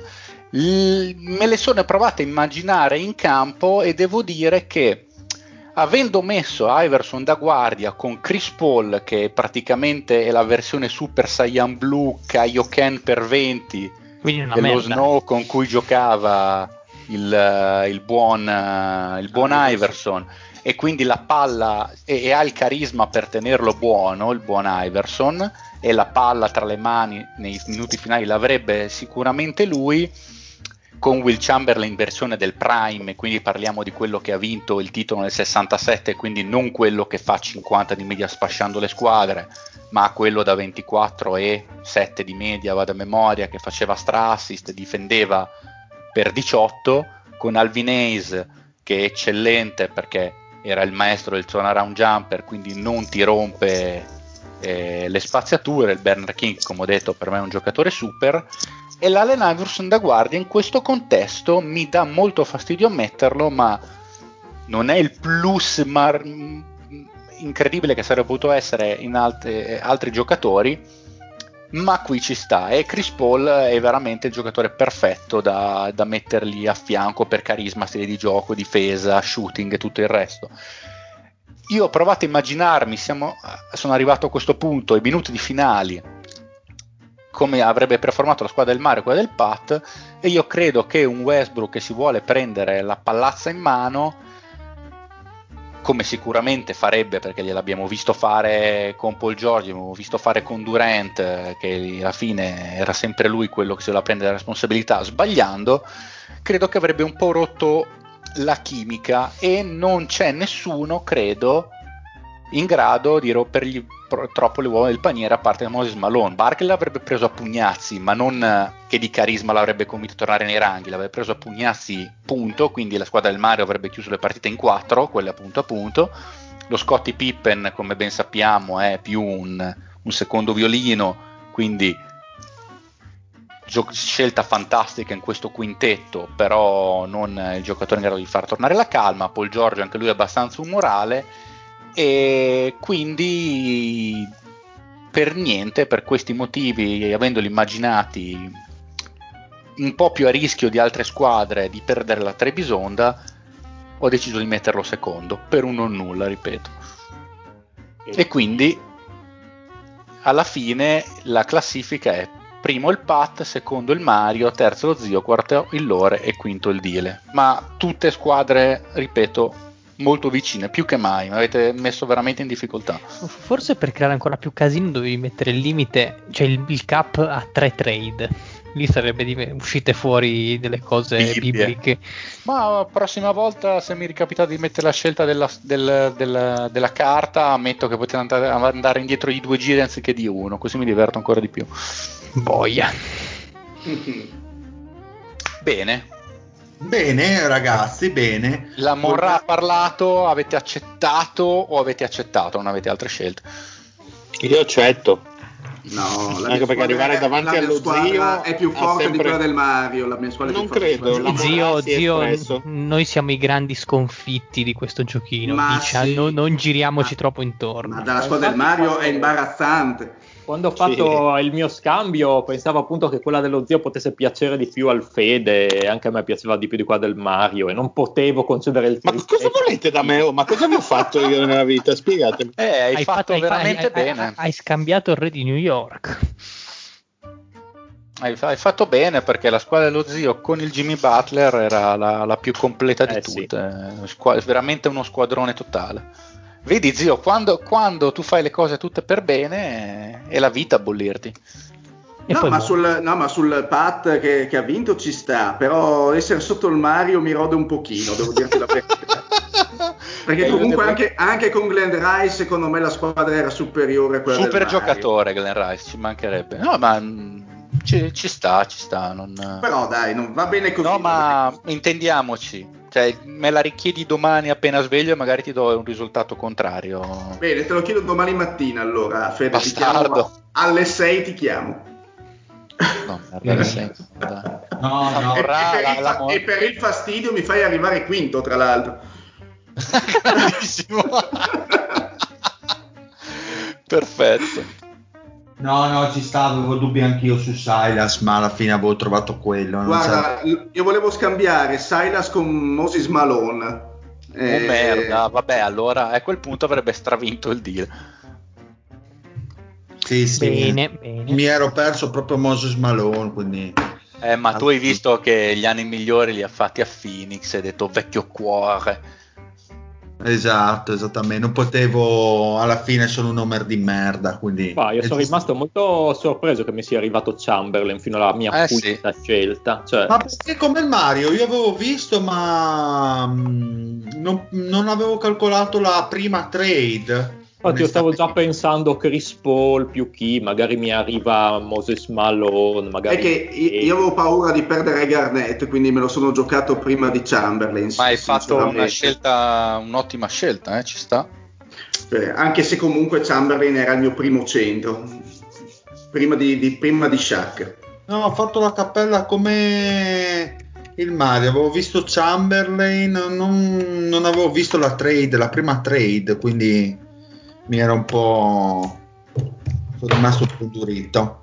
Bene, ragazzi, andiamo ai saluti. O volete fare. Salutiamo, salutiamo. Basta, basta, salutiamo. basta. Ritiriamoci. Ce la teniamo per eh, quando abbiamo della ciccia prossima settimana seria.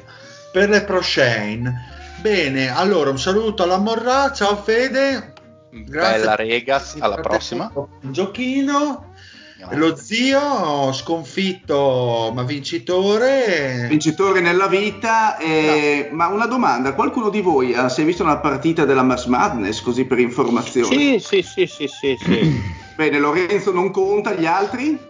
Benissimo, un saluto, un, sal- un saluto a tutti. Ciao ragazzi. Grande. Un saluto al Pat, vincitore nella vita e nel giochino. Ciao a tutti. Un saluto a Lorenzo, poverino, che l'ha prese a destra manca. Dai, andrà meglio la prossima volta. Sì, sì, sì, lottiamo, lottiamo ancora per il campionato. Dai, dai, avanti. E ricordatevi chi è il vero king di New York.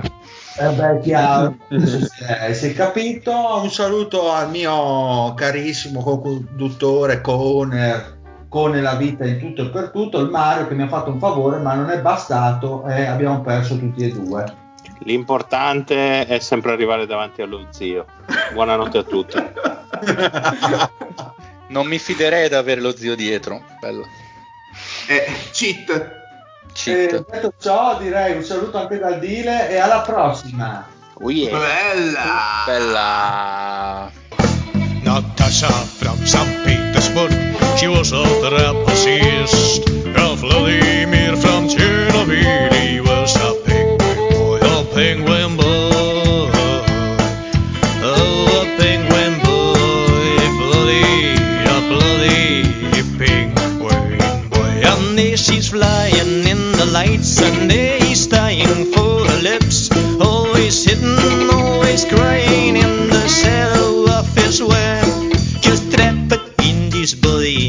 Natasha never look at me, but this night I've got the blame. There's nothing that could. Goes drop up in this body. Natasha never look at him, but this night he's got the blame.